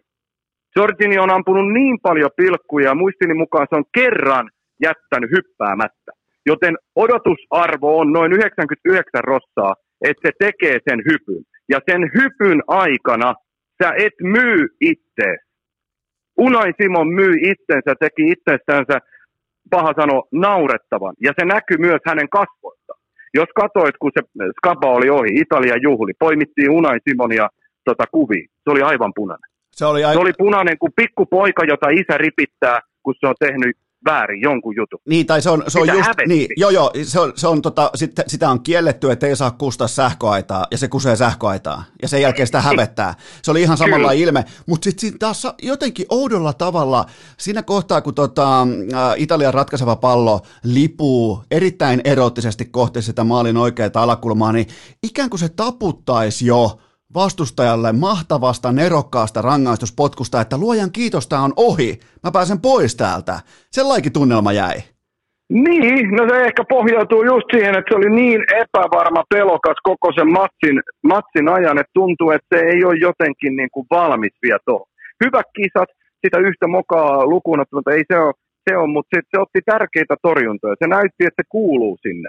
Mutta niinku nyt tuossa tilanteessa oli vaan semmoinen, jos sä aikaisemmin kysyit vaikka niinku sen Belgia-Italia-matsin tiimoilta, Courtois, Donnarumma. Vaikea sanoa, kovia äijä kummakin, huokuu sellaista, niinku, että mä otan tämän. Niin nyt niinku Donnarumma, Unai Simon, niin ei, ei, ei kenenkään tarvitse miettiä, että kumpi näyttää pelottavammalta, haastavammalta vastustajan kannalta. Ja se mikä... Ja, just se... Niin, ja, ja mä otan tohon, vielä tuohon hyppyrankkariin sen kiinni, että kun selostaja Härkönenkin pohjustaa ja jopa niin kuin tituleeraa, että jaahas viides laukoja, nyt nähdään hyppyrankkari. Kaikki tietää, sitä kautta koko Suomen...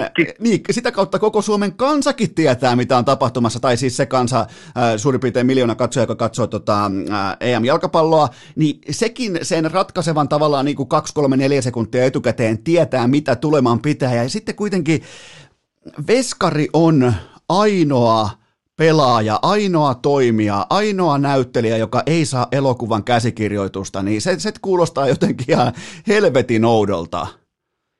Niin, ja vielä miettii niin kuin sen kannalta sen, että, että maalivahtivalmentaja Unai Simon, äh, Luis Enrique, ketä kaikkia siihen palaveriin juttuun onkin osallistunut, kun käydään läpi tulevaa mahdollista rankkkarikisaa, niin muiden pelaajien kohdalta varmasti katsotaan niin kuin suunnat, kulmat, mihin ne on laukonut sun muuta, mutta kun ne, ne, ne kuitenkin monesti vaihtelee. Sä, sä et ihan varma voi siitä olla. Mutta Jorginhon tapauksessa sä voit käytännössä olla tosiaan ysi ysi varma siitä, että se hyppy tulee. Älä myy itse. Pysy pystyssä niin pitkään kuin mahdollista ja pakota se Jorginho valitseen se kulma. Eikä niin, että sä antaudut sinne toiselle. Esimerkiksi ne, ne muutamat kerrat, kun Jorginho on missannut rankkarin, niin Napolis tapahtui se eka kerran, siitä on jo useampi vuosi, mutta Edersonia vastaan ö, se tapahtui tuossa vuosi, puolitoista sitten tai jotain. Ederson seiso siinä keskellä sitä viivaa niin pitkään, että Jorginho veti sen hyppynsä ja sen jälkeen lauko. Ja kun se hyppy on tavallaan, se on sulle etu, jos sä osaat sen suorittaa. Jorginhohan katsoo maalivahtia, ei se katso palloa. Se tietää, se osaa, se tietää missä kohtaa se on. Se osaa sijoittaa sen sisäsyrjän sinne, että se vaan napauttaa sen sisään, niin kuin tuossa kävi. Mutta muun muassa tämä Ederson tapaus oli. Ederson pysyy siinä viivalla ja se pakottaa Jorginhon itsensä sitten tekemään sen ratkaisun. Ja jos sä otat tuommoisen hyppyvahdin, jokainen voi sitä kokeilla. Sä otat tuommoisen hypyn ennen sitä rankkaria. Sä et saa siihen enää ihan mielettömästi voimaa. Siinähän se vähän niin kuin myös piilee. Et se on jo, tavallaan niin kuin joko tai. Jos sä oot maailman kylmähermosi jäbä, niin kuin Jorginho on varmasti niin kuin yksi niistä, niin sä voit sen tehdä, katsoa sen maalivahdi ja sitten sijoittaa. Mutta jos se maalivahti ottaa susta henkisen öö, tota, voiton jo siinä alussa ja pysyy siinä viivalla niin pitkään, että ne sekunnissa sadasosat menee siihen tilanteeseen, että Jorginho joutuu sijoittamaan sen johonkin. Niin Edersonkin teki niin, ja se esti siihen palloon, jopa helposti.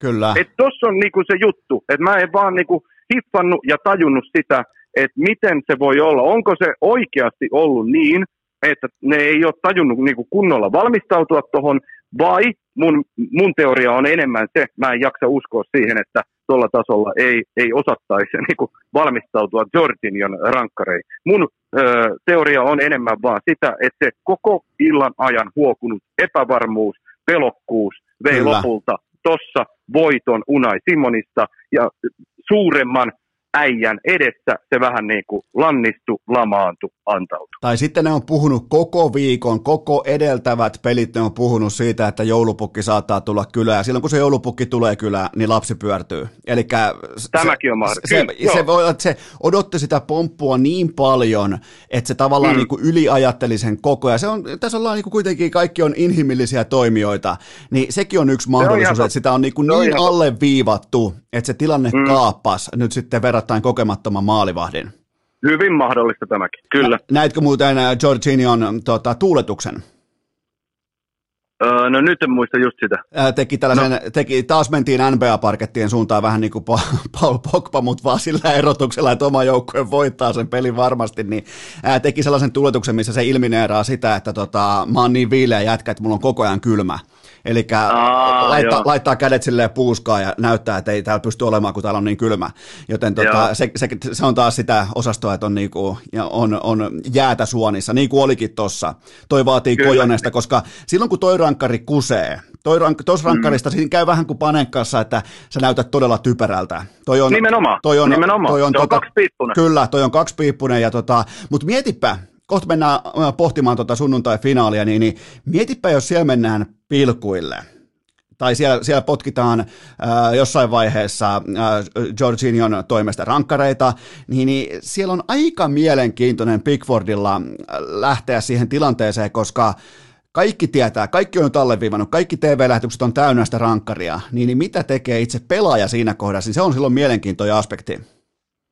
Joo, niin nyt tullaan siihen arvokisa, arvokisavaiheeseen, jollain Ramosillakin on ollut se, että Ramosihan tykkää vetää panenkkoja aika paljon. Se on vetänyt uransa aikana niin todella, todella paljon niitä ja arvokisoissakin.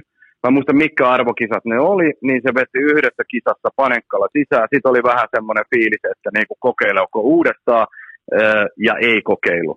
Eli ja sitten sit sijoitti vaan semmoisen niin kuin varma. Mutta joo, nyt on Jorginho on joutunut noiden juttujen kanssa niin kuin elään aika paljon, mutta siinä katsotaan just sitä niin kuin vähän henkistä ö, kapasiteettia, lähteekö se, meinaako se oikeasti uskaltaa vielä lähteä tuohon vai päättääkö sijoittaa sitten varma. Mihin, mihin siinä, to, niin. si, siinäkin on se mielenkiintoinen öö, silleen asetelma, että nyt jos tässä hetkessä joutuu vertaan nä, nä, tai tietämättä mitä niin kuin tapahtuu, niin kyllä mä niin kuin näen ne Pickfordin valtit isompana kuin Unai Simonin, koska öö, Pickford tietysti niin kuin pelatessaan samassa liigassa näkee väistämättäkin ja tietää väistämättäkin. On kohdannutkin, niin, niin silloin niin kuin ei enemmän tavallaan sellaista voimavaraa versus Unai Simon. Mä tota, ennen kuin mennään tauolle, niin, niin mulla on tällainen pienmuotoinen niin kuin, äh, virtuaalinen leikki. Nyt sä oot laukoja. Tuomas Virkkunen laukoo nyt ja mä oon maalivahti.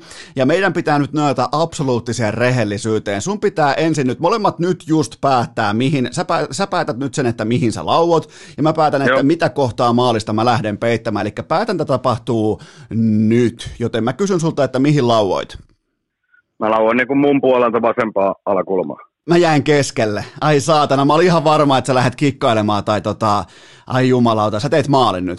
Niin, mutta mun, mun tapauksessa se on just, kato, kun ei taidot riitä mihinkään sellaiseen, niin ei silloin voi lähteä kikkailemaan. Silloin pitää niinku yrittää pelata N S varman kautta. Ja toi on, sä oot kans oikein jalkainen, eikö niin? Joo, niin tota, mä ihmettelen niitä pelaajia, jotka lähtökohtaisesti laukoo mihinkään muualle kuin kovaa vasempaa alakulmaa. Se, se, niinku, niin. se, saa, niin. mut aina, se saa mut aina niinku ihan epäymmärryksen valtaan, kun ne alkaa vetämään sinne itsestään katsoen oikeaan kulmaan, keskikorkeata, yläkulmaan näin poispäin, kun niin. ne pystyy laittamaan siihen kolmekymmentä kilometriä tunnissa lisää vauhtia, ja ne saa sen, huippupelaaja saa sen suurin piirtein, jos pallo nyt on tommosen, mitä se on, kolmekymmentäviisi senttiä, kolmekymmentä senttiä leveä, ne saa sen neljänkymmenenviiden sentin alueelle kerran kerrasta sen pallon, aina. Niin. Kyllä, se on, joo, se on just näin. Se, Moratahan esimerkiksi tempasi sinne toiseen kulmaan. Et si, siitä jää niinku semmoinen voimakin uupuun, jos oikein jalkainen yrittää siihen toiseen. Joo, ja Morat, Moratahan oli vähän niin kuin tuntipalkalla, että sitä vähän jännitti ja pelotti ja hirvitti, ja se varmaan näki jo lööppejä, että no, mä nyt vaan äkkiä käyn laukomassa, ja toivon, että kukaan ei huomaa. Ja, ja tota... Aika... Niin, sano vielä nopsaan, nopsaan niin kun nämä rankkarit on oikeasti ihan mielenkiint- mielettömän niin kuin, mielenkiintoisia. Nythän me ollaan saatu myös toisenlaista dataa versus toi, mitä sä sanoit tästä, niin kuin kuka aloittaa ja niin poispäin, vaan tämä odottaminen. Et nyt näissä kisoissakin on mitattu sitä, että kuinka pitkään menee pelaajalla ennen kuin se lähtee ampumaan sitä rankkaria versus onnistumiset versus epäonnistumiset. Ja esimerkkinä niin kuin Kylian Mbappé odotti joku sekunni epäonnistua. Andrea Pelotti odotti esimerkiksi kymmenen sekuntia. Mä hetken aikaa mietin siinä, että kauan se meinaa saatana puhata. tota, sillä vaan niin kuin kesti oikeasti. Mutta se on nyt niin kuin näissä kisoissa ainakin selvästi näkynyt, että mitä pitempään se pelaaja oikeasti odottaa. Se puhaltaa ne ilmat pois itsestään pariin kolmeenkin kertaan. Se keskittyy, se rauhoittuu siihen hetkeen. Mutta sitten taas nämä N S-hosuvat pelaajat, niin ne lähtee laukoon nopsaan ja sitten tulos on monta kertaa ollut. Sekin tilasto alkaa, niin kuin mitä enemmän tässä niin kuin näitä otantoja tulee, niin sekin alkaa pitää oikeasti aika vahvasti paikkaa. Mitä hosuvammin sä lähdet laukoon, sen todennäköisempää, että sä epäonnistut. Toi on kyllä mielenkiintoinen, mielenkiintoinen pointti ja lähtökohtaisesti myös se, että sä oot avaava lauko ja sulla on heti kuusikymmentä pinnaa sun puolella ja sitten vielä se, että sä maltat ottaa sen tilanteen ja vetää rauhashappea. Ja, niin kuin, ja onhan se varmasti, niin kuin, silloin jos se, varsinkin sulla on selkä seinää vasten, niin onhan se hirveä paikka lähteä hengittämään. On, onhan se niin kuin, mutta se on vapakko, se on vapakko. että et, et jos sä lähdet siinä hätiköimään, niin totta kai sun suorituskin, sun, sun lihasmuistiskin, kaikki tää, ne tuhannet, kymmenet tuhannet toistot, niin, niin ne ei välttämättä kapitalisoi sitä kaikkea, kaikkea niin kuin optimaalisia liikeratoja mukaan ja näin poispäin. Et kyllä toi on, niin kuin, toi on mielenkiintoinen maailma, toi on ihan eri peli meille kaikille hyvin tutun pelin sisällä. Joo, ja me voidaan lopettaa tämä osio sun rakastamaa pelaajaa, minkä mä haluan tässä kuitenkin ottaa esimerkiksi, koska mun mielestä Ronaldo, äh, joo aina mä tiedän suorasta, äh, mutta Ronaldo on oikeasti ollut ensimmäisiä tällaisia nykypelaajista, jotka ottaa sen oman aikansa. Ja se ei voi olla sattumaa, että se kuitenkin kusee niitä rankkareita tosi, tosi harvoin. Koska se puhaltelee pitkät pätkät Ronaldomaisen tyypilliseen ärsyttävään tapaan, todella pitkään. Ei nyt ihan niin pitkään, kun joku Djokovic pomputtelee palloa ennen kuin se rupeaa syöttämään. Hyi saatana siis, koko niin, tennis, joo. ei, ei jumalautaa. Distauksen nyt tenniksenkin vielä. Ei, Padelin siis, distauksen mä jo ymmärrän jollain ei, tasolla, mi- mutta siis, ei tennistä distauksen. Ei jumalauta mitään puuhastelua. Mä, mä yritin Maailman kul... historia hienoin peli Padelin kanssa. Ei ju... No niin, pidetään... Lähdetäänkö tauolle? Otetaan vaan. Pidetään, pidetään pieni tauko ja sen jälkeen jatketaan, jatketaan E M-finaalista ja unohdetaan Ronaldot ja kaiken maailman saatanan tennikset. Urheilukääst! Tällä rahalla sai nyt tämmösen. Tähän kohtaan laitetaan nyt toviksi kuitenkin tennismailat sivuun, nimittäin mulla on teille pikainen kaupallinen tiedote ja sen tarjoaa elisa piste fi. Menkää osoitteeseen elisa piste fi, siellä on haukatut hinnat ihan mitä tahansa sä etsitkin, telkkari, kännykkä, soundbar, kuulokkeet, mitä tahansa, ihan siis you name it, niin se löytyy nimenomaan osoitteesta elisa piste fi. Menkää sinne tutkailemaan, koska haukatut hinnat viettää vähemmän yllättäen. Juuri nyt, kun on isot finaalit muutenkin edessä, niin se viettää finaaliviikon loppu, eli maanantaihin saakka voimassa elisa piste fi osoitteessa mittavat, jäätävät tuhdit, haukatut hinnat, alennukset, eli nyt sitä uutta telkkaria, nyt sitä uutta kännykkää, nyt sitä uutta soundbaria. Muistakaa muuten erityisesti kännyköistä se, että sun vanha rauta, sun vanha mööpeli, sun vanha älypuhelin, viekää se vaihdossa. Siitä hyvitetään teille tuhteja tuntuvia euroja, joten älkää jättäkö sitä lojumaan mihinkään. Viekää, kun ostatte elisa piste fi tai ostatte Elisan kaupasta uuden kännykän, viekää vanha vaihdossa. Se hyvitetään, se kompensoidaan aika mukavalla tavalla nimenomaan teidän kuluttajien kannalta. Joten jos alennukset kiinnostaa, ja nehän kiinnostaa, teille oikea osoite on elisa piste fi.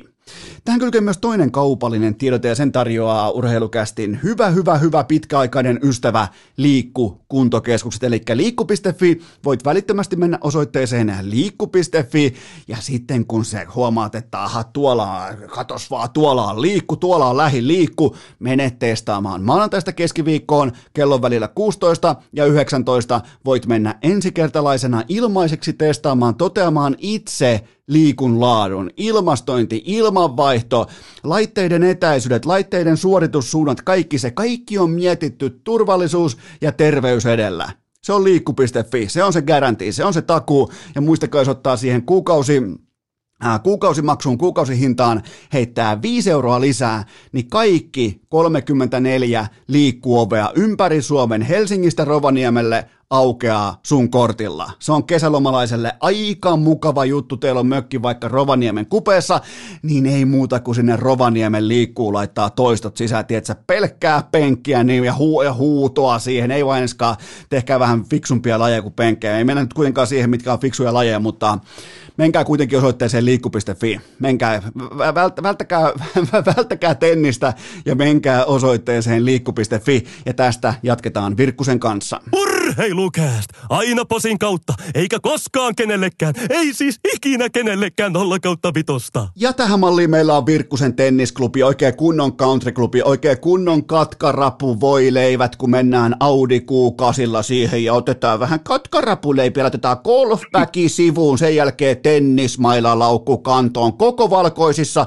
tunti tennistä jossain saatanan Tampereella ja sitten maksaa kolmekymmentäyhdeksän euroa siitä, että kentällä ei tapahdu. Sitä saatanan massaa pitää ensin laanata vartti ennen pelejä, sen jälkeen vartti oman vuoden päättymistä ennen, eli sä pelaat yhteensä puoli tuntia. Tuomas Virkkunen, mennään E M-finaaliin. Öö, sunnuntai-iltana Italia, Englanti, Wembley ja lähdetään liikkeelle siitä, että puhutaan vähän kotiedusta ja suurin harha käsityshän on monasti se liittyen kotietuun joukkueurheilussa, että, että jotenkin se tunne tai fanien laulu tai se on niin kuin orgastinen tunnelma, mikään tällä, että se tekijä olisi se kaiken A ja O, mutta faktuaalisesti mitattuna se suurin etu syntyy siitä, että mitä tuomari joko tekee tai ei tee, ja se on, mä en tiedä kuka on tuomari sunnuntaina, mutta toi Wembley tulee olemaan hitusen verran toisen joukkueen puolella, joten tota, miten ison kotiedun annat nyt, kun jalkapallo on jo niinku, se on jo porstuan puolella, se on niinku, nyt niinku, jalkapallo on jo, puolet pallosta on jo palannut kotiin, totta kai tarvitaan sinne koko pallo, että se on virallisesti kotona, ensimmäistä kertaa sitten yhdeksäntoista kuusikymmentäkuusi, äh, mutta tota... Miten suuren edun tai miten suuren merkitysarvon annat tälle kotiedulle, joka on tällä kertaa poikkeuksellisen kiistaton? Trossia en osaa antaa kyllä, mutta siis se on ihan selvää, että siitä on etua. Sitä voi miettiä nyt moneltakin kantilta ja varsinkin jos yhdistää tähän maailmantilanteeseen, missä ollaan oltu ja on, on jopa jo totuttu siihen, että siis ei ole ketään siellä huutamassa, pelataan tyhjille kolkoille, stadioneille. Ja nyt sitten kun on yleisö taas pikkuhiljaa sinne palannut, niin sitä voi jokainen miettiä ja kuvitella, että kun siellä on kuusikymmentä, viisikymmentäyhdeksäntuhatta tota, Englannin puolella tuhat ihmistä näitä tämän hetkisten tietojen mukaan on saanut luvan Italiasta matkustaa Britteihin ja on siellä Wembleyllä, niin tota, onhan se ihan selvää, että Englannilla siitä on etu. Ja tota, Italian joukko, Italian kokoonpano tai ylipäätään Italian porukka saa kuitenkin paljon arvostusta osakseen, koska tämä niinku, on ihan putipuhdas. Se, mikä on mun mielestä aina hienoa, kun mennään finaaliin, meillä on kaksi absoluuttisesti turnauksen parasta joukkuetta vastakkain ja ne muodostaa ihan selkeän vanhan liiton kolikonheittotilanteen. Eli meillä, ei ole, meillä on ihan ohut Englanti ennakkosuosikkina. Ihan siis ohuen ohut, mutta meillä on käytännössä kolikon heitto, niin tämä on hienoa. Tämä on kyllä mielettömän hieno tilanne. Kyllä sitä eilenkin, niin kun katseli sitä Englanti-Tanskaa, niin kyllä niin kuin kaikki kunnia kohtalon joukkueelle ja tolle matkalle, mikä on tarjonnut niin kuin paljon niin hyvää kuin huonoakin. Mutta tota, kyllä sitä pelillisesti vaan kun mietti, niin kyllä mä itse ainakin toivoin, että Englanti siitä menee ihan vaan sen takia, että pelillisesti me nähtäisiin niin kuin parempi finaali. Ja toi, tota, toi mä kävin vielä katsomassa, että on suurin piirtein viisikymmentäkolme neljäkymmentäseitsemän asetelma prosenteissa nimenomaan Englannille, mikä selittyy ihan putipuhtaasti pelkästään vain ja ainoastaan sillä huumaavalla kotiedulla, joka on arvokisojen finaaleissa enemmän kuin harvinainen. Voidaan puhua myös tästä psykologisesta tunneedusta. Voiko se kääntyä? Voiko tämä hurmos kääntyä? Tämä, että tuopit lentää ilmaa jatkuvasti ja pandemia, siellä on ihmiset on rokotettuina ja Britti, äh, Englanti vaikeiden aikojen jälkeen noussut isosti jaloille ja näin poispäin, niin voiko tämä mitenkään enää, tämä psykologinen tunneetu kääntyä Englantia vastaan?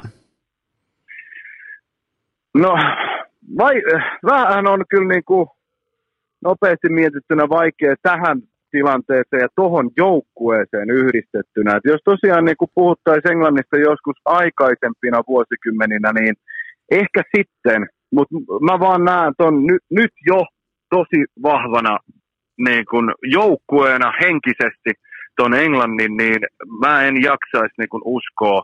Ellei nyt tapahdu jotain sellaista, että Italia vaikka saa niin nopea nopean maalin tai jotain, mutta esimerkiksi tuossakin välierässä Englanti osatti, nyt oli tavallaan jopa hyvä fina- finaalin kannalta, että ne oli ekaa kertaa turnauksessa tappiolla, koska nythän me ei tiedetty ennen välierää, että et miten Englanti niinku sellaiseen reagoi.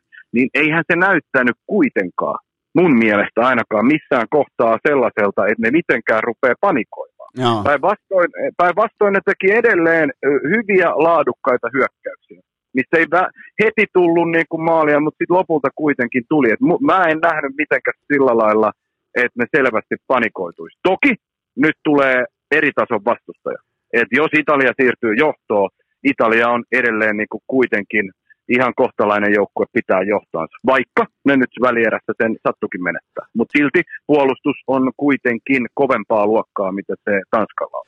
Tässä on nyt vastakkain turnauksen, jos katsoo voimalukuja, niin kaksi vahvointa, voimakkainta joukkuetta. Ranska on hylätty jo ajat sitten, ja tässä on myös kaksi parhaiten pelannutta joukkuetta, mikä on, se ei lainkaan ole jalkapallon arvokisoissa mikään itsestäänselvyys, että siellä on kaksi absoluuttisesti parasta joukkuetta, mutta nyt tässä tilanteessa meillä on parhaat joukkueet vastakkain. Mi- mi- mihin asti pitää mennä muuten arvokisahistoriassa, että on viimeksi ollut näin selkeällä tavalla parhaat joukkueet finaalissa? Oliko kaksituhattakuusi Italia-Ranska? O- o- kelpaako se tähän niin kuin verrokiksi? No joo, varmaan voisi. Sieltä mä muistan sen, että Italiahan oli sut vakuuttava, ehkä jotain Australia-matsia lukuun ottamatta. Ranskallahan oli silloin taas vähän alkuun vaikeuksia, mutta sitten pudotuspelit oli ihan, ihan kiitettävällä tasolla. Ehkä sinne. Ehkä sinne asti. Tai sitten kaksituhattakaksi Brasilia ja Saksa. Silloin oli kans joo, vahvaa menoa. Joo, kyllä, kyllä. Joo, ehkä, ehkä joutuu jopa menee ihan, ihan sinne asti. No tämä onkin hyvä. Kyllä nyt nopeasti muistin kaksituhattakaksitoistakin. Espanja porskutti sitten lopulta voittoon. Olihan Italia silloinkin ihan ok ja hyvä. Finaalissa ei vaan sitten ollut enää paukkuja. Balotelli-vuosia ja sun muut. Mä, tota, mä, mä etenkin laitoin sen ennen vuoden Italiaan. Mä, mä yliviivasin sen tuossa mun suuressa tutkielmassa, johon mä pyhitin melkein kolme minuuttia aikaa. Joten tota, mä, mä, mä, käänsin joka, mä, mä käänsin jälleen kerran jokaisen kiven tätä niin kuin analyyttistä tutkimusta varten. Mutta Italia-Englanti historia edellinen nolla nolla löytyy vuodelta tuhatyhdeksänsataayhdeksänkymmentäseitsemän. Eli kaikissa viime neljä koht- viimeisessä neljässä kohtaamisessa on, on, on syntynyt P T T S, eli both teams to score, mikä tarkoittaa sitä, että molemmat joukkueet ovat tehneet vähintään yhden maalin, eli aika moni tuntuu tällä hetkellä odottavan nolla nolla-tyyppistä tarkkaa nyhjäämistä, mutta minä en odota. Mä ootan, että maalinteko jatkuu näissä, näissä tässä turnauksessa, ja näitä joukkueita ei ole mun mielestä kauhean relevanttia lähiaikojen kokemusta vastakkain. Tässä kuitenkin kolmeen vuoteen on ehtinyt tapahtua vaikka mitä kummassakin porukassa, joten tota, mennään heti Tuomas Virkkusen analyysin pohjalta, mennään heti ottelun äh, finaalin oleellisimpaan avaimeen. Mihin tämä finaali ratkeaa? Mistä se, tai missä se merkittävin kamppailu käydään? No kyllä mä itse ainakin näen niinku semmoisia muutamiakin, mutta jos nyt taas vertaillaan esimerkiksi niinku keskikenttää, niin kyllä mun mielestä on mielenkiintoista nähdä tämä Italian kombo öö, verratti Jorginho öö, Barella versus sitten Phillips ja Declan Rice. Ja niin hyviä kuin Declan Rice ja Phillipskin on ollut, niin se on ollut kuitenkin aika, aika vahvasti semmoinen niin kuin puolustusvoittoinen. Ja Declan Ricekin, vaikka sen yhden, yhdenkin huikean tilanteen hoiti eilen tosi upeasti, mistä McQuire antoi pitkät upeat aploditkin, niin niitä pallon menetyksiä sattuu kuitenkin. Se on vähän semmoinen kookas, en nyt sano kömpelö, mutta vähän kankiahko. Et jos, jos sitä pystyy niin kun noin nopeat pikkuväkkärät niin kun paineistaan, ahdistaan ja liikuttaa niin kun riittävän nopeasti palloa ja sitten pelaa vaikka selustaa, niin siinä voi niin kun oikeasti olla Italialla semmoista saumaa. Mutta Italian pitää saada edelleen Ciro Immobile huomattavasti paljon paremmin tuohon peliin mukaan. Todennäköistä on kuitenkin edelleen, että kun se on aloittanut koko ajan, niin tulee aloittaa finaalinkin, vaikka onnistumisia ei ihan hirvittävästi näissä pudotuspeleissä ole. Mutta Immon etu on sitten tavallaan se, että niin kuin Tanskaa vastaankin nähtiin, niin pari kertaa Englannin linja, kun ne tulee kuitenkin. Tanskaa vastaan Englanti otti mun mielestä jopa aggressiivisemmin kuin kertaakaan aikaisemmin tässä turnauksessa niin kuin ylempää. Short, walkerit, kaikki nousi aina ottaa sitä tilaa ja aikaa pois, mikä tarkoitti sitten sitä, että jos niin kun Tanskalla oli ehkä ne kaksi tilannetta, missä ne kykeni riittävän nopeasti liikuttaa palloa, niin ne pysty pelaamaan sinne selustaan. Siinä voi olla niin semmoinen Italian, Italian sauma pelata, koska keskikentältä puolustuksestakin löytyy kyvykkyyttä niin riittävän nopeasti liikuttaa ja sitten pelata vaikka sinne Insignelle, Immobilelle tai Chiesalle laitoihin. Niin siinä on niin mun mielestä etu. Mitä, mitä taktisia valintoja on syytä odottaa? Onko siellä jotain, niin kuin, tulossa jotain erikoisempia pelaajavalintoja? Tai lähtökohtahan on kuitenkin se, että kumpikaan coachi ei pelkää tehdä muutoksia. Niin, niin, mitä, mitä löytyy Virkkusen vihkosesta?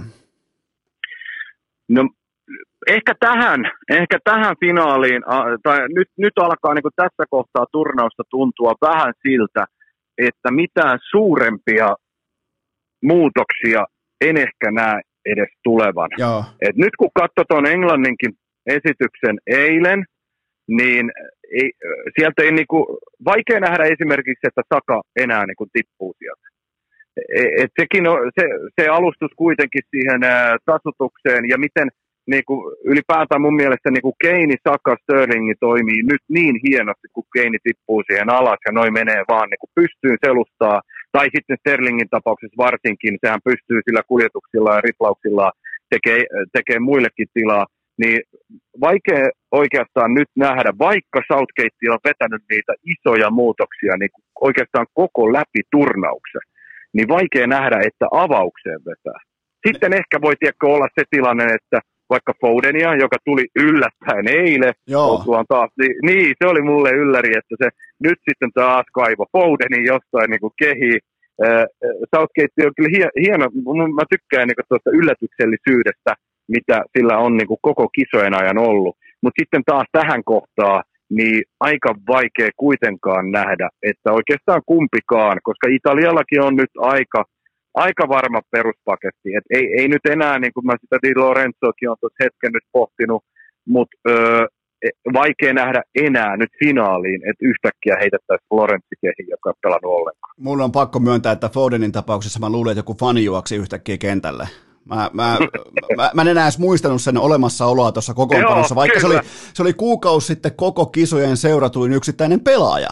Kyllä, juuri näin. Näin nopeasti. Miet, ei mut mieti, miten niinku arvoturnaukset niinku menee näin. Sä joko nouset sieltä jostain täysin pohjamuudista vähän tälleen niinku Sansa-tyyppisesti öö, esiin, tai sitten niinku sä päinvastaisesti niinku katoat. Mutta nyt, nyt vielä antoi niinku hienon sauman niinku Fodenille, mutta en jaksa tosiaan siinäkään kohtaa uskoa mitenkään, että niinku avaukseen hyppäisi. Mutta ehkä jossain kohtaa, jos peli tosiaan vaikka niinku jatkoille venyy, niin siinä on kuitenkin valttikorttia edelleen Englannille. Sä olet nyt, mä, mä tituleeraan sut nyt Manciniksi, sä oot nyt Italian päävalmentaja, niin, niin mihin Englannin osa-alueeseen sä aiot iskeä? Ja miten sä teet sen ja kenen voimin? Mä edelleen tekisin sen vähän tuolla lailla, mitä tuossa alussa, että, että jos Englanti lähtee tuohon otteluun ö, vähän samantyyppisesti kuin Tanskaa vastaan, eli ottaen niin ylhäältä nostaen Shawt ja Walkerit ö, sinne, niin silloin niiden koko paketti on niinku suhteellisen ylhäällä. Ja Italialla on se kyvykkyys oikeasti liikuttaa tosi nopeastikin palloa.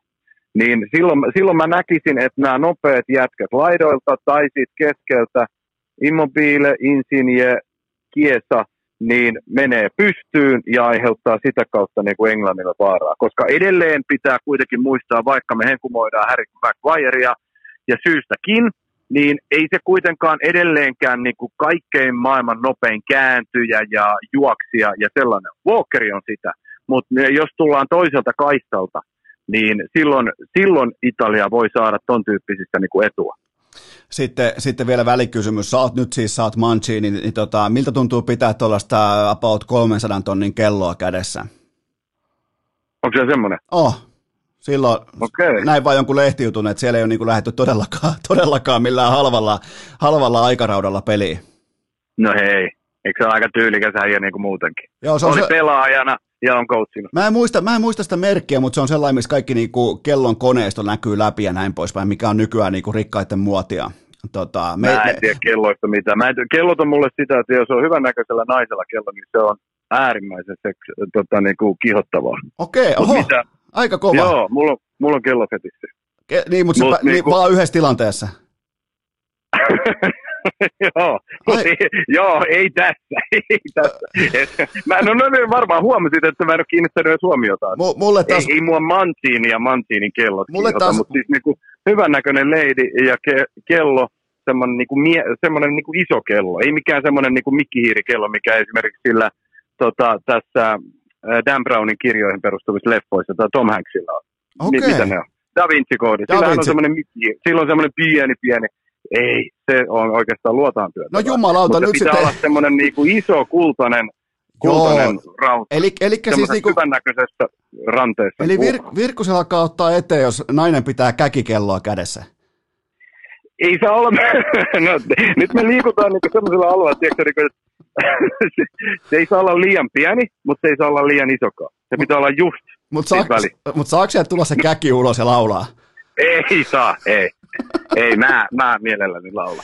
Okei, okay, mennään, Robert, mennään, mennään tota, mihin me jäätiin. Niin, Mancinin kello, joka on siis arvokas. Joo. Ja tota, mä, otan, mä otan kelloihin vaan sen verran kiinni, että mulla on ollut ihan ok kelloja, tällaisia, mitkä niinku, keskimääräisen niinku miehen mielestä pitäisi olla hyviä kelloja, mutta parhaita kelloja on ne, mitkä kertoo sulle sijainnin, sykkeet ja näin poispäin, joten mulla on kädessä ollut pitkää, pitkää polari ja tulee kyllä aina jatkossakin olemaan, mutta sä oot nyt puolestasi. Älä sano vielä nopeasti vielä tuohon sen, että mua ei kiinnosta yhtään, äh, mikä se kello on, niin kun, ja mä pohjaan nyt tähän mun omaan äh, seksuaaliseen äh, kiihottumiseen. Mä mm. olen esimerkiksi kumppaneideni kanssa ostanut siis jostain basaareista sellaisia kultakelloja, joka maksaa oikeasti euron, eikä se toimi. Okay. Se ei edes näytä aikaa. Mua ei kiinnosta näyttääkö se aikaa, vai niin kuin, toimiiko se, vai maksaako se paljon. Jos se on vaan siinä ranteessa niin kuin, niin kuin sellainen, että se saa heijarin aikaa, niin sitten se on hyvä. Jumalauta. Mitä, mitä muuta tarvetta ei kellolle ole. Elikkä kellofetissi Virkkunen tällä kertaa vieraana Urheilukästissä. Sä oot nyt puolestasi Southgate, kellolla tai ilman, mutta mitä me löydetään Italiasta? Voiko tästä enää oikeastaan enää jatkaa, kun koko ajan pyörii mielessä? Mietin, mulle tuli välittömästi sellainen mielikuva, että niin kädessä, on, kädessä on käkikellon muotoinen rannekello, josta se käki aina tulee ulos ja laulaa kukkuu. Toi on sun oma, mä jo sanoin, että mä en halua sitä. Mutta mennään kuitenkin tähän Southgateen, niin sä oot nyt siis Southgate, niin mitä me löydetään Italiasta sellaista, että, että mihin päästään iskemään? No, äh, Sterling on ollut niin järkkyhyvä, ja nyt kun katsoo tuota Tanskamatsiakin, mikä kyvykkyys sillä vaan edelleen on, siis se, mä en tiedä toista pelaajaa, jolla ei oikeasti pysy pallo niin, niin hyvin siinä niillä pienillä tatseilla ja siihen liikkeeseen, niihin räjähtäviin tempokuljetuksiin niin kuin mukana.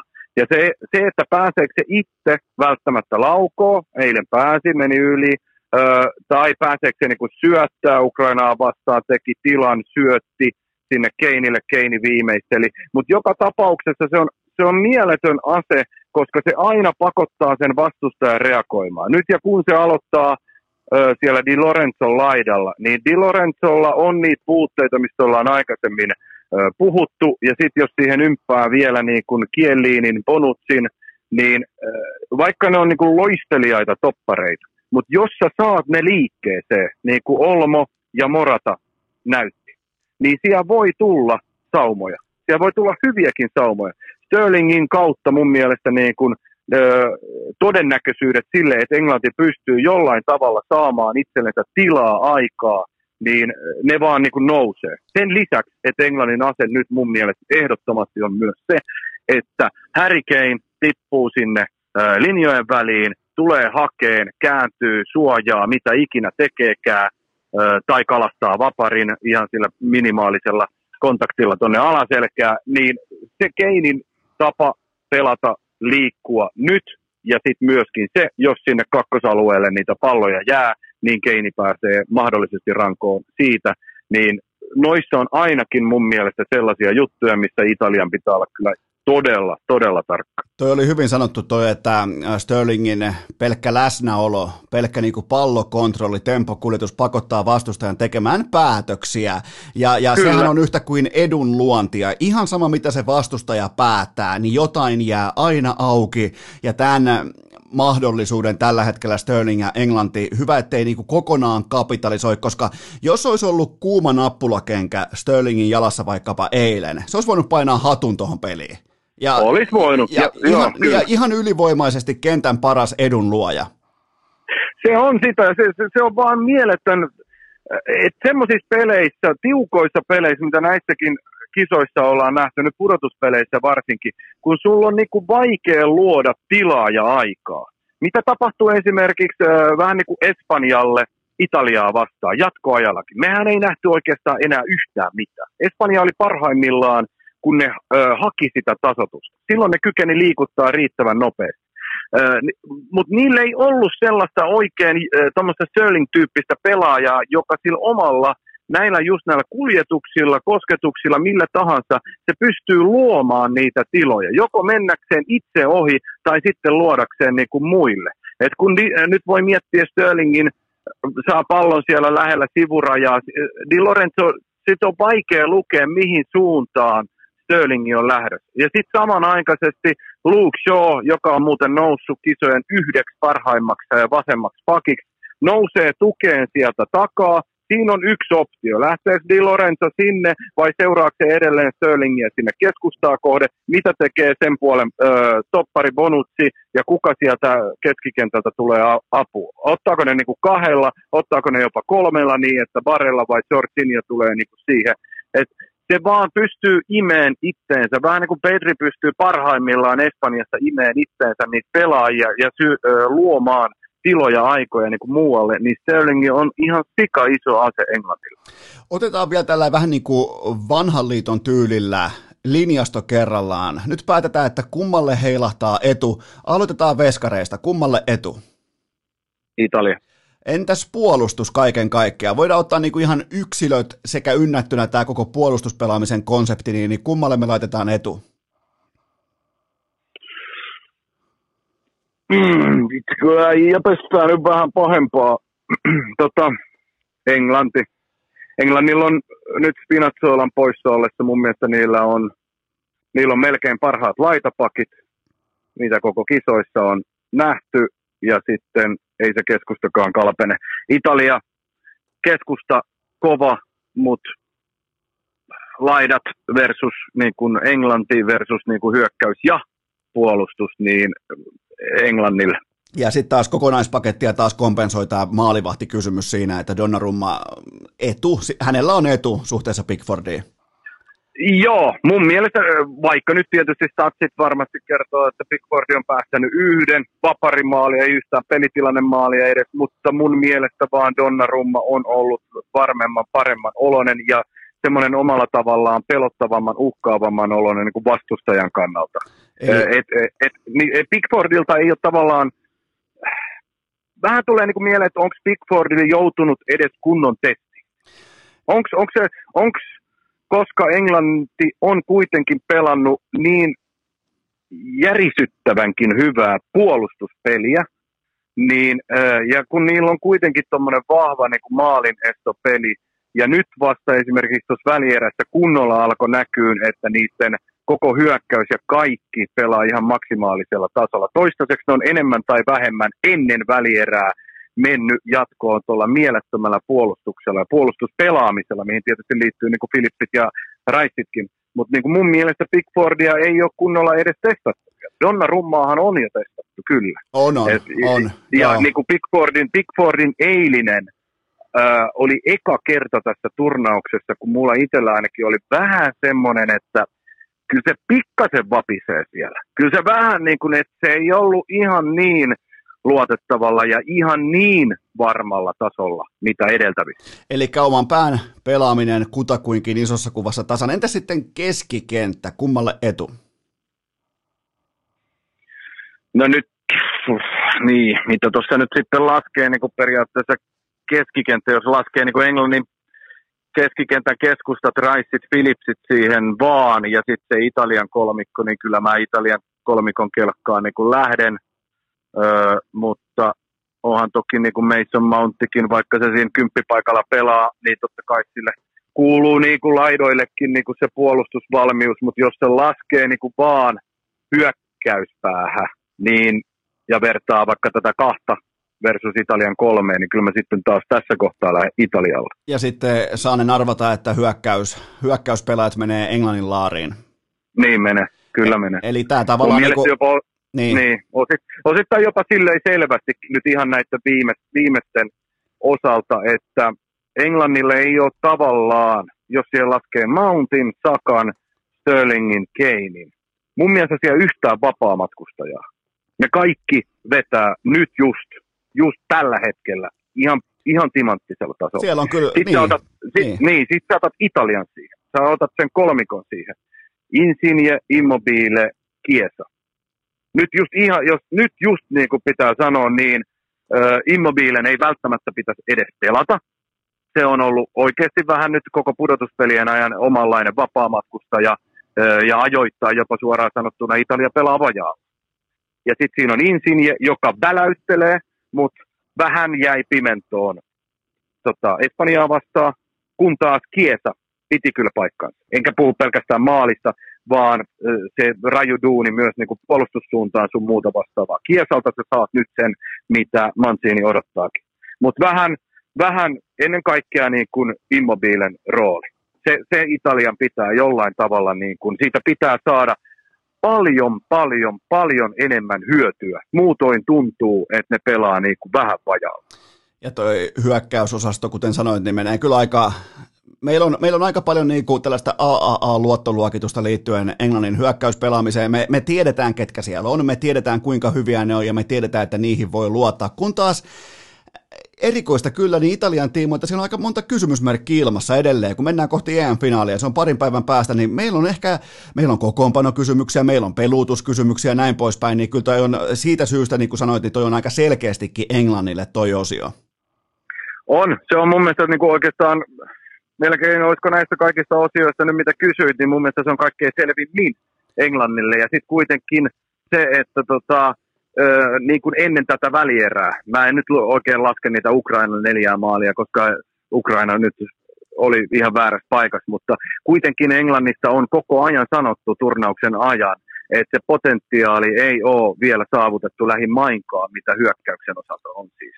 Ja nyt tuossa välierässä sitä alkoi näkyä. Ja mä luulen, että siitä ne pystyy vieläkin parempaan, koska ne on, siellä on niin hyviä pelaajia. Mutta Tanskaa vastaan ihan totaalimankelissa koko Tanska, kun toi hyökkäyspää alkoi vaan rullaa. Sieltä vaan löydettiin niillä liikkeillä, ajatuksilla, kaikilla niin kuin tila. Et mun mielestä Englannin hyökkäys on tällä hetkellä just niin kuin todella paljon, no ainakin parempi, en tiedä onko todella paljon, mutta parempi mitä Italialla, koska si- siellä on liikaa kysymysmerkkejä. Ja. Mä en ehkä itse usko siihen, että Mancini ei aloita tuolla kolmikolla, koska mä en sitten taas niin kuin, silleen, että Immo on aloittanut nyt käytännössä kaikki pelit, kaikki tärkeät pelit öö, ja pudotuspelit, öö, vaan tota, toi, suoritukset ei ole ollut lähelläkään sitä, mitä tota, pitäisi olla. Vähän parempi mun mielestä se oli kuitenkin Espanjassa, äh, Espanjan pelissä, mitä siinä edeltävässä, jossa se oli aivan sysipakka. Niin. Mutta niin siis, siis kuitenkin niin kun pelotin laittaminen siihen muuttaa taas Italian tekemisen taso ihan e- erilaiseksi. Ei se, ole, se ei ole sitten taas sitä, niin kun, että jos Italia yrittää murtaa esimerkiksi ajoittain Englannin korkealla olevaa linjaa tom, noilla keskikentän kombinaatioilla ja sitten pelata sinne selustaa, ei pelotti pärjää siinä. Sen pitää olla Immo. Ja mut Immon pitää olla kunnossa, Immon pitää niin kun olla siinä formissa. Et, et, ja Insigneä mä en tuota tiputtaisi missään tapauksessa. Se on pelannut kuitenkin hyvät kisat, vaikka nyt vähän tuossa välierässä ei saanutkaan itsestänsä niin kuin irti. Mutta voiko Insigneä periaatteessa siitä pelkästään niin kuin syyttää, koska Italia oli kuitenkin niin kuin passiivisin Italia, mitä ollaan toistaiseksi turnauksessa nähty. Et tietysti vaikka tässä nyt itsekin kritisoi niin kuin Insigneä, Immobileä, niin sitten tavallaan pitää yrittää pyrkiä miettimään myös se, että Italia pelasi tolla tyylillä. Italia pelasi tolla taktiikalla nyt. Eihän sillä saa myöskään Immobilesta ja Insignestä niitä kaikkein parhaimpia avuja esiin. On... Jos Italia meinaa olla noin passiivinen, niin sitten on niin kun... Sitten Mancinilla on aikamoinen miettiminen sen suhteen, että miten se saa oikeasti noin hyökkäystään pelaa niin kun paremmin mukaan. Toi Englannin hyökkäjistö on vähän niin kuin täydellinen soitin yhtye. Siihen tuo Harry Kane tuo kliinisyyden, Sterling tuo tietynlaisen tempon ja taidon ja Saka tuo huumorin. Niin sehän on siinä. Mitä ei, mitä ei siis niin kuin muu, kaikki muut edes tajua. Niin, just niin, tai se, että hän ei välttämättä itse tajua, miksi mu- muilla on hauskaa, mutta, mutta se tavallaan se pelkkä läsnäolo riittää tässä. Mutta anna mulle vielä, jos sulla on joku Vihkoseen, Virkkusen, legendaariseen Vihkoseen, Vihkoseen merkittynä, niin, niin anna mulle sieltä jostain taustaviulusta joku The-finaalipelaaja. Me ollaan vuosien mitassa nähty tällaisia ehkä vähän yllättäviä nousuja nimenomaan finaalissa, jäänyt yksittäisiä pelaajia mieleen. Niin, niin heitä mulle sieltä joku niinku puolituntematon varsa, joka voi nousta ratkaisijaksi tässä E M-finaalissa. Puolituntematon? Niin sellainen, mistä ei ole hirveästi puhuttu nyt tässä kuitenkaan, ja vähän niinku, voi olla vähän niinku ylen katsottu tai pienemmässä roolissa tai jotain muuta vastaavaa, niin anna, anna palaa. No mä ehkä niinku, mä tämmöiseen niinku miettisin, miten se tavallaan voi vähän jopa romanttisellakin tavallaan monesti futiksesta mennä, niin monestihan ne tulee sitä kautta, että joko sä oot kritisoitu, parjattu tai, tai ha, haukuttu, ja sit sä kuitenkin kykenet niinku nouseen esiin. Niin mulla tulee niinku mieleen se, että niin paljon kuin tässä nyt on niinku Immobiileekin dissannut, ei, ei kuulu sinällään tietysti kategoriaan, että tuntematon, mutta äh, peilaten niinku peliesityksiä, niin tavallaan nyt jos koskaan on semmoinen sauma päästä Italo-legendojen hyökkääjien niinku joukkoon. Sä oot ollut ihan käytännössä sysipaska niinku pudotuspelit, mutta sit kun tulee finaali, niin tiedätkö. Niin kun, sä viet, sille, niin kun sä viet sen jollekin, pokaalin jollekin uudelle tasolle. Niin kun sä viet sen pokaalin kotiin, niin kukaan ei muista sun, mit, miten kävi just jossain puolivälierissä tai vastaavissa. Kyllä. Niin. Tai sitten niin kun, nyt, nyt kun Southgate tekee kuitenkin noit vaihtoja aika yllätyksellisesti ja muokkailee miten sattuu, antaa saumoja, niin tavallaan eilen jo mulla tuli semmoinen fiilis tästä pelaajasta, jota me ollaan jo pari kertaa sivuttu, kun se tuli jatkoajalla kehiin, että varmistaisiko se nyt vielä Englannille sen kolme yksi maali ja nousi takaisin otsikoihin, eli Foden. Et jos venyy, jos venyy esimerkiksi nyt jatkoille ja, ja, ja Fodenin saa siellä niin kuin saumansa Southgateilta, niin olisiko siinä aika hieno tarina kanssa siitä uudesta gassasta, josta muuten siinä yhdessä käsissä puhuttiin pitkät pätkät, että teki itsellensä aika paljon äh, hallaa lähtemällä tohon leikkiin äh, ja sitten kävi miten kävi. Tippui ihan täysin, tippui jopa vielä kauemmaksi siellä penkillä kuin Sancho, ja sitten vaan nousi uudestaan vielä tuohon välierään, ottaakseen vähän jämäminuutteja siinä, ja hyvä suihkun alle, ja nyt sitten finaalissa kenties jatkoille, kenties voittomaali, niin siinä olisi taas niin kuin koko Englannin historiaa peilaten tähän kassa, kassanarratiivi, niin aika, aika upea lopetus. Se on, toi oli hienosti sanottu, mutta sitten vielä viimeinen kysymys, ja mietin nyt viimeisiä jalkapalloaiheisia, tällaisia niin kuin prediktiivisiä kysymyksiä tänä kesänä Virkkusen kesätyö rupeamalta. Kumpi voittaa E M-kultaa? Niin, sä itse siinä ne prossat annoit, ja sekin hienoinen etu meni siis kotiedun myötä. Toinen ei ole siis voittanut ää, viiteenkymmeneenkolmeen vuoteen Euroopan mestaruutta. Toinen ei ole voittanut viiteenkymmeneenviiteen vuoteen arvoturnausta. Niin ylipäätään mun mielestä on aika jopa hämmentävää ja hienoa, että tällaisista, tällaisista tota, statseista lähdetään finaaliin, missä on Englanti ää, ja Italia. Et siis, siinä on aika pitkä, niin, aika pitkä pätkä, tiedätkö, niin kuin, ö, valovoimaisimpia futismaita niin kuin koko lajin historiasta alusta loppuun asti. Sitten kuitenkin noin pitkä pätkä edeltävistä isoista voitoista, tai Italian kohdalla tietysti edeltävästä E M-voitosta. Tämä, tämä vaikuttaa Mut, nyt voimakkaasti siltä, että sä yrität ostaa aikaa ja niin kuin kiertää tehtävän annon, ja sä niin kuin koko... sä vietät, mä mietin, joo, joo, joo, mä mietin mä, koko ajan, että kun mä sanon. Joo, mä kuulen tässä... pakko sanoa siis jompikumpi. Mä, mä kuulen, kuinka sun aivon ystyrät ruksuttaa siellä, että kumman sä nyt valitset, ja tota, joo, tästä ei nyt tulla, tästä kesätyöprojektista ei tullut todellakaan pois ilman, etteikö anneta omaa finaaliarviota, joten tota, nyt kun oot saanut tämän koko niin kuin lajihin historian alle perattua, niin, niin kerropas mulle kumpi voittaa. No, pohjautuen kuitenkin mulle määrittää, odotinko nyt, että mä sanon välittömästi vaan sen maa ja en odottanut. No pohjautuen kuitenkin siihen edeltävään peliin, mikä mun papereissa aina merkkaa tosi paljon, eli mikä se formi just nyt on. Mun mielestä Englanti oli niin timanttinen versus Tanska, vertailtaessa tuohon Italiaan, niin tota, mä hyppään Englannin kelkkaa ja sanon, että Englanti voittaa. Mä otan Italian. Mä, mä, jotenkin, no, mä, mä uskon niihin pelaajiin, kello on karvoja rinnassa silloin, kun on, tietsä, pääsee hiljentämään vastustajan oikein niin kuin hurmosareenan Wembley, legendaarinen Wembley, vaikka onkin uusittu versio siitä, niin siellä on kaikki, koko sunnuntaina maailma pysähtyy ja siinä on kuitenkin sauma pilata kaikkien aikojen bileet. Kyllä. Ja, ja nämä Kyllä. jätkät on pilannut, nämä on, tai tämä jalkapallomaa, tämä on pilannut bileitä, Zidane, kumppani, tämä on pilannut ennenkin, joten tota, mä otan Italian, mä otan siitä syystä sen Italian kiinni, koska mä en ole tilastollisesti nähnyt, että tuo joukkue pelaa kahta vaatimatonta jalkapalloottelua yhteen soittoon.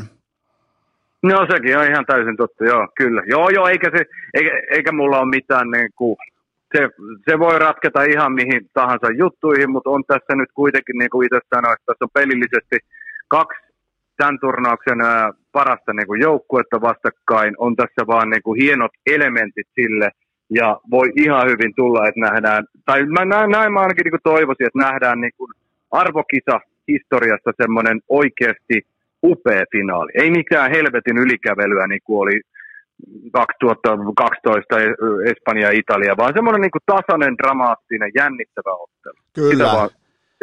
Ehdottomasti, ja kumpikin joukkue lähtee pelaamisen kautta ja toinen ei lähde vaan selviytymään, niin kuin Portugali vaikkapa kaksituhattakuusitoista. Niin, tota... niin toikin on, joo, toikin on niin kuin hyvä. Et nyt mä niin kuin toivoisin tavallaan just sitä, että et, et Italiakaan ei olisi niin passiivinen, vaan näyttäisi sen, minkä takia koko Italia on rakastunut siihen, minkä takia monet muutkin on rakastunut niin kuin tämän arvoturnauksen Italiaa ja mikä on tämä Mancinin uusi Italia. Et nyt pelataan kuitenkin se turnauksen niin kuin suurin peli.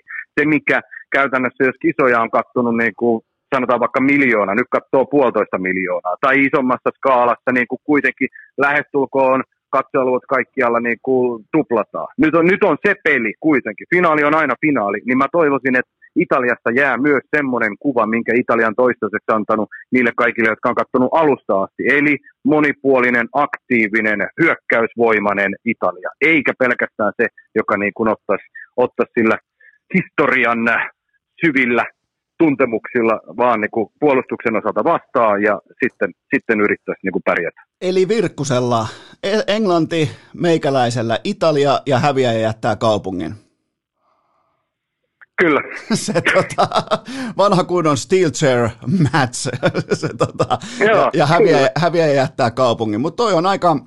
Tuo on nyt perattu, siihen on pureuduttu. Me tiedetään, on aika niin kuin kolikonheittotilanne ja kaiken kaikkiaan todella mukava lähteä sunnuntai-iltana katsomaan E M-finaalia kello kaksikymmentäkaksi nolla nolla alkaen. Ja mehän tehdään nyt Virkkusen kanssa sellainen juttu, että mehän myös otetaan sellainen, niin kuin maanantaina tehdään muuten sitten jakso. Ja me käydään ylimalkaa, niin kuin käydään läpi finaalia, käydään läpi, tiedätkö, vähän kellofetissä ja käydään läpi, lyödään tätä niin kuin kesätyön rupeamaan pakettiin ja sen jälkeen sitten sä pääset ihan oikein. Niin kuukaat. Ei, ei mitenkään, en, en, en halua jäädä äh, niin kuin historiankirjoihin äh, sinä ihmisenä, joka, joka tota, ylen katsoo kukkia, ne pitää aina mainita, joten tota, florismi, kaikki tämä, niin tehdään vielä maanantaina tällainen niin kuin yhteenveto, otetaan finaalipöydälle ja katsotaan kisoja myös vähän isommassa kuvassa ja sen jälkeen lähdetään sitten pelaamaan padelia koko porukalla, niin onko tämä sun mielestä hyvän, hyvän kuuloinen diili? Ehdottomasti näin, ja mun mielestä voidaan vähän niin kuin käydä, sivuta sitten tota siinä lopuksi myös tuota Valenssian padelin A T P-turnausta, sehän pelataan nyt kanssa viikonloppuna, niin se Lebron, Lebron Galanhan lähtee sinne parin, parin takkaansa niin kuin suosikkina, hetkinen. Niin katsotaan mitä. Hetkinen, onko on tässä, tässä maailmassa siis, onko tässä maailmassa padel-pelaaja, jonka nimi on Lebron? No, no, no, no, kyllä. No se ei kyllä, siinä on kyllä varmaan sit vittu koko maailman historian kammottavin selittelijä. Se, se, on, se on jopa niin karmea Lebron, että se on valinnut paadelin. Se ei edes yritä koripalloa ja selitellä siellä finaalitappioitaan, vaan se menee suoraan paadelkentälle. Niin, ja se on tällä hetkellä maailman paras. Mun mielestä ainakin.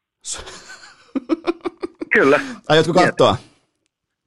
Ai, tuon padelin. Niin, aiotko katsoa paadelpelejä? Kyllä, joo, joo, ja sitten tota, siellähän on hei, sunnuntaina Wimbledonin finaalikin. On vai?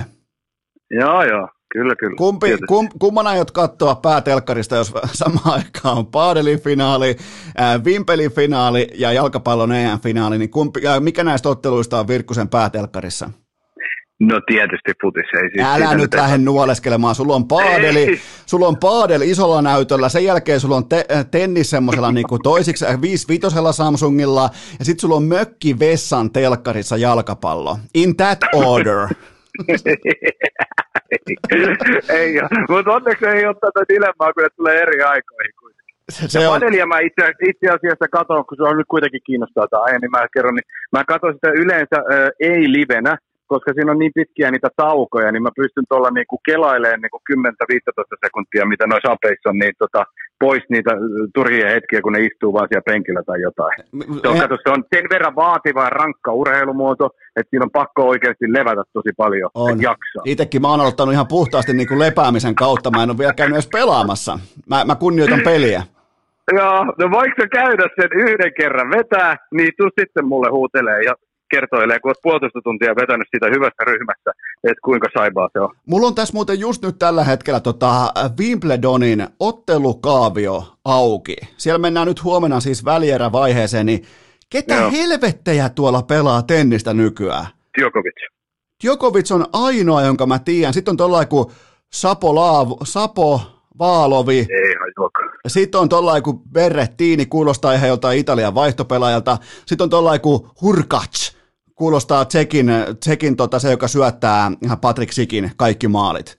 Niin, niin mitä jätkiä? Missä on Nadal ja Federer ja Gustavo Kerten ja missä kaikki on?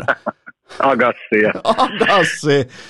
Farkkusortseissa. Eihän me tota lajia lähetä. Siis Djokovic voittaa ton, mä annan ennusteen, haluatko kuulla sen? Niin, no, joo, joo. Djokovic joo. voittaa ton Sapo Vaalovin suoraan kolme nolla, sen jälkeen se voittaa tota Berrettinin suoraan kolme nolla erin kuusi yksi, kuusi yksi, kuusi nolla, niin siinä on sun saatanan mielenkiintoinen tennis. Mä en sanonutkaan missään kohtaa, että tämä turnaus olisi erityisen niin kuin mielenkiintoinen. Ten, mä puhuttiin tenniksestä ylipäätään. Ai tämä siis, on, ihan totta, ai, tämä on siis... ihan totta nyt, kun Federerihän tippui nyt edeltävällä kiekalla. En nähnyt niin kuin matsia, mutta suoraan nolla kolme. Nadal ei mun mielestä ollut mukana edes koko on, turnauksessa. Onko siis, onko siis luettavissa, että välttämättä Virkkunen ei rakastakaan tennistä? Siis rakastan, ennen kaikkea pelata. Ennen kaikkea pelata. Tennis on vaan välillä sellainen, tiedätkö, kun se finaali on niin kuin joku viisi tuntia, viisi ja puoli tuntia, niin sit sitä, siihen pitää vaan olla kärsivällisyyttä, että sen jaksaa seurata. Ja sitten mä sanon myös, sitten toisinaan se myös palkitsee, niin kuin oli edeltävä toi, mikä toi edeltävä turnaus nyt oli ennen Wimbledonia. Niin ää, Ranska. Ranskan avoimissahan ää, siellä oli Djokovic ja Tsitsipasi. Tämä nuori tulokas, josta paljon hekumoitu, niin johti kaksi nolla, mutta Djokovic tuli ja voitti kolme kaksi. Oli se mä, oli hieno. Mä en, se ikinä, oli hieno. Mä en ikinä unoha sitä peliä. Mä ei kanssa, se lukee mulla tuo seinillä, se tulos. Erään lukemat ja kaikki. On tää hurjaa. No niin, nyt on käyty tenniskin läpi. Ja sitten vielä muuten viikonloppuna Messi sementoi Goat-statuksensa kepittämällä ää, ennakkosuosikki Brasilian Copa American finaalissa. Totta. Ootko siihen valmis? Öö, no en mä sitä kyllä katsoa aja, koska se on ihan sairaisiin aikoihin, mutta tota, öö, kyllä. Kyllä siitä pitää ainakin tota, jonkin verran sitten seuraavana päivänä. Sitten kun on parelit katsonut tuossa rauhassa, niin vähän tutustua. Mites tota, no anna nyt vielä sun arvio, sitten vielä on Poirier McGregor kolmonen U F C:ssä, niin kumpi voittaa sen? Sekin on kolikoheitto. Ei herranjumala, ei hajuakaan. McGregor ihan vaan feiminsä takia. No niin, no niin, nyt meillä on kaikki lajit perattuna. Sun pitää perustaa ikioma urheilukästi. Se... Joo, tässä on vaan just se, että mä en kyllä niin nykypäivänä paljon enää kaikkia, kaikkia lajeja seuraa. Kyllä se aika, aika minimaaliseen rajoittuu. No kyllä sä aika syvältä kaivat, jos sä katot paadelia. Niin, niin, mutta jokaisella on kaita kuitenkin ne omat. No en joo. mä lähde mihinkään tuollaisiin U F C:ihin tai, tai tuollaisiin niin kuin... Öö, massalajeihin. Paadel on vähän... Paadelihan pa- alkaa nyt olla kyllä aika massaa. Pa- paadel on vähän niin kuin tällainen, se on, se on vähän niin kuin urheilun ikioma kultakellofetissi. Ai, millä tavalla? Sitä ei niin kuin tavallaan voi selittää ja se kuulostaa vähän hurjalta, mutta joillain vaan ottaa eteen. No niin, laitetaanko pakettiin? Hyvä, ja kaikille kuuntelijoille, rakkahille kummikuuntelijoille sellainen loppukaneetti, että ihan normaalin tapaan maanantaina jatkuu.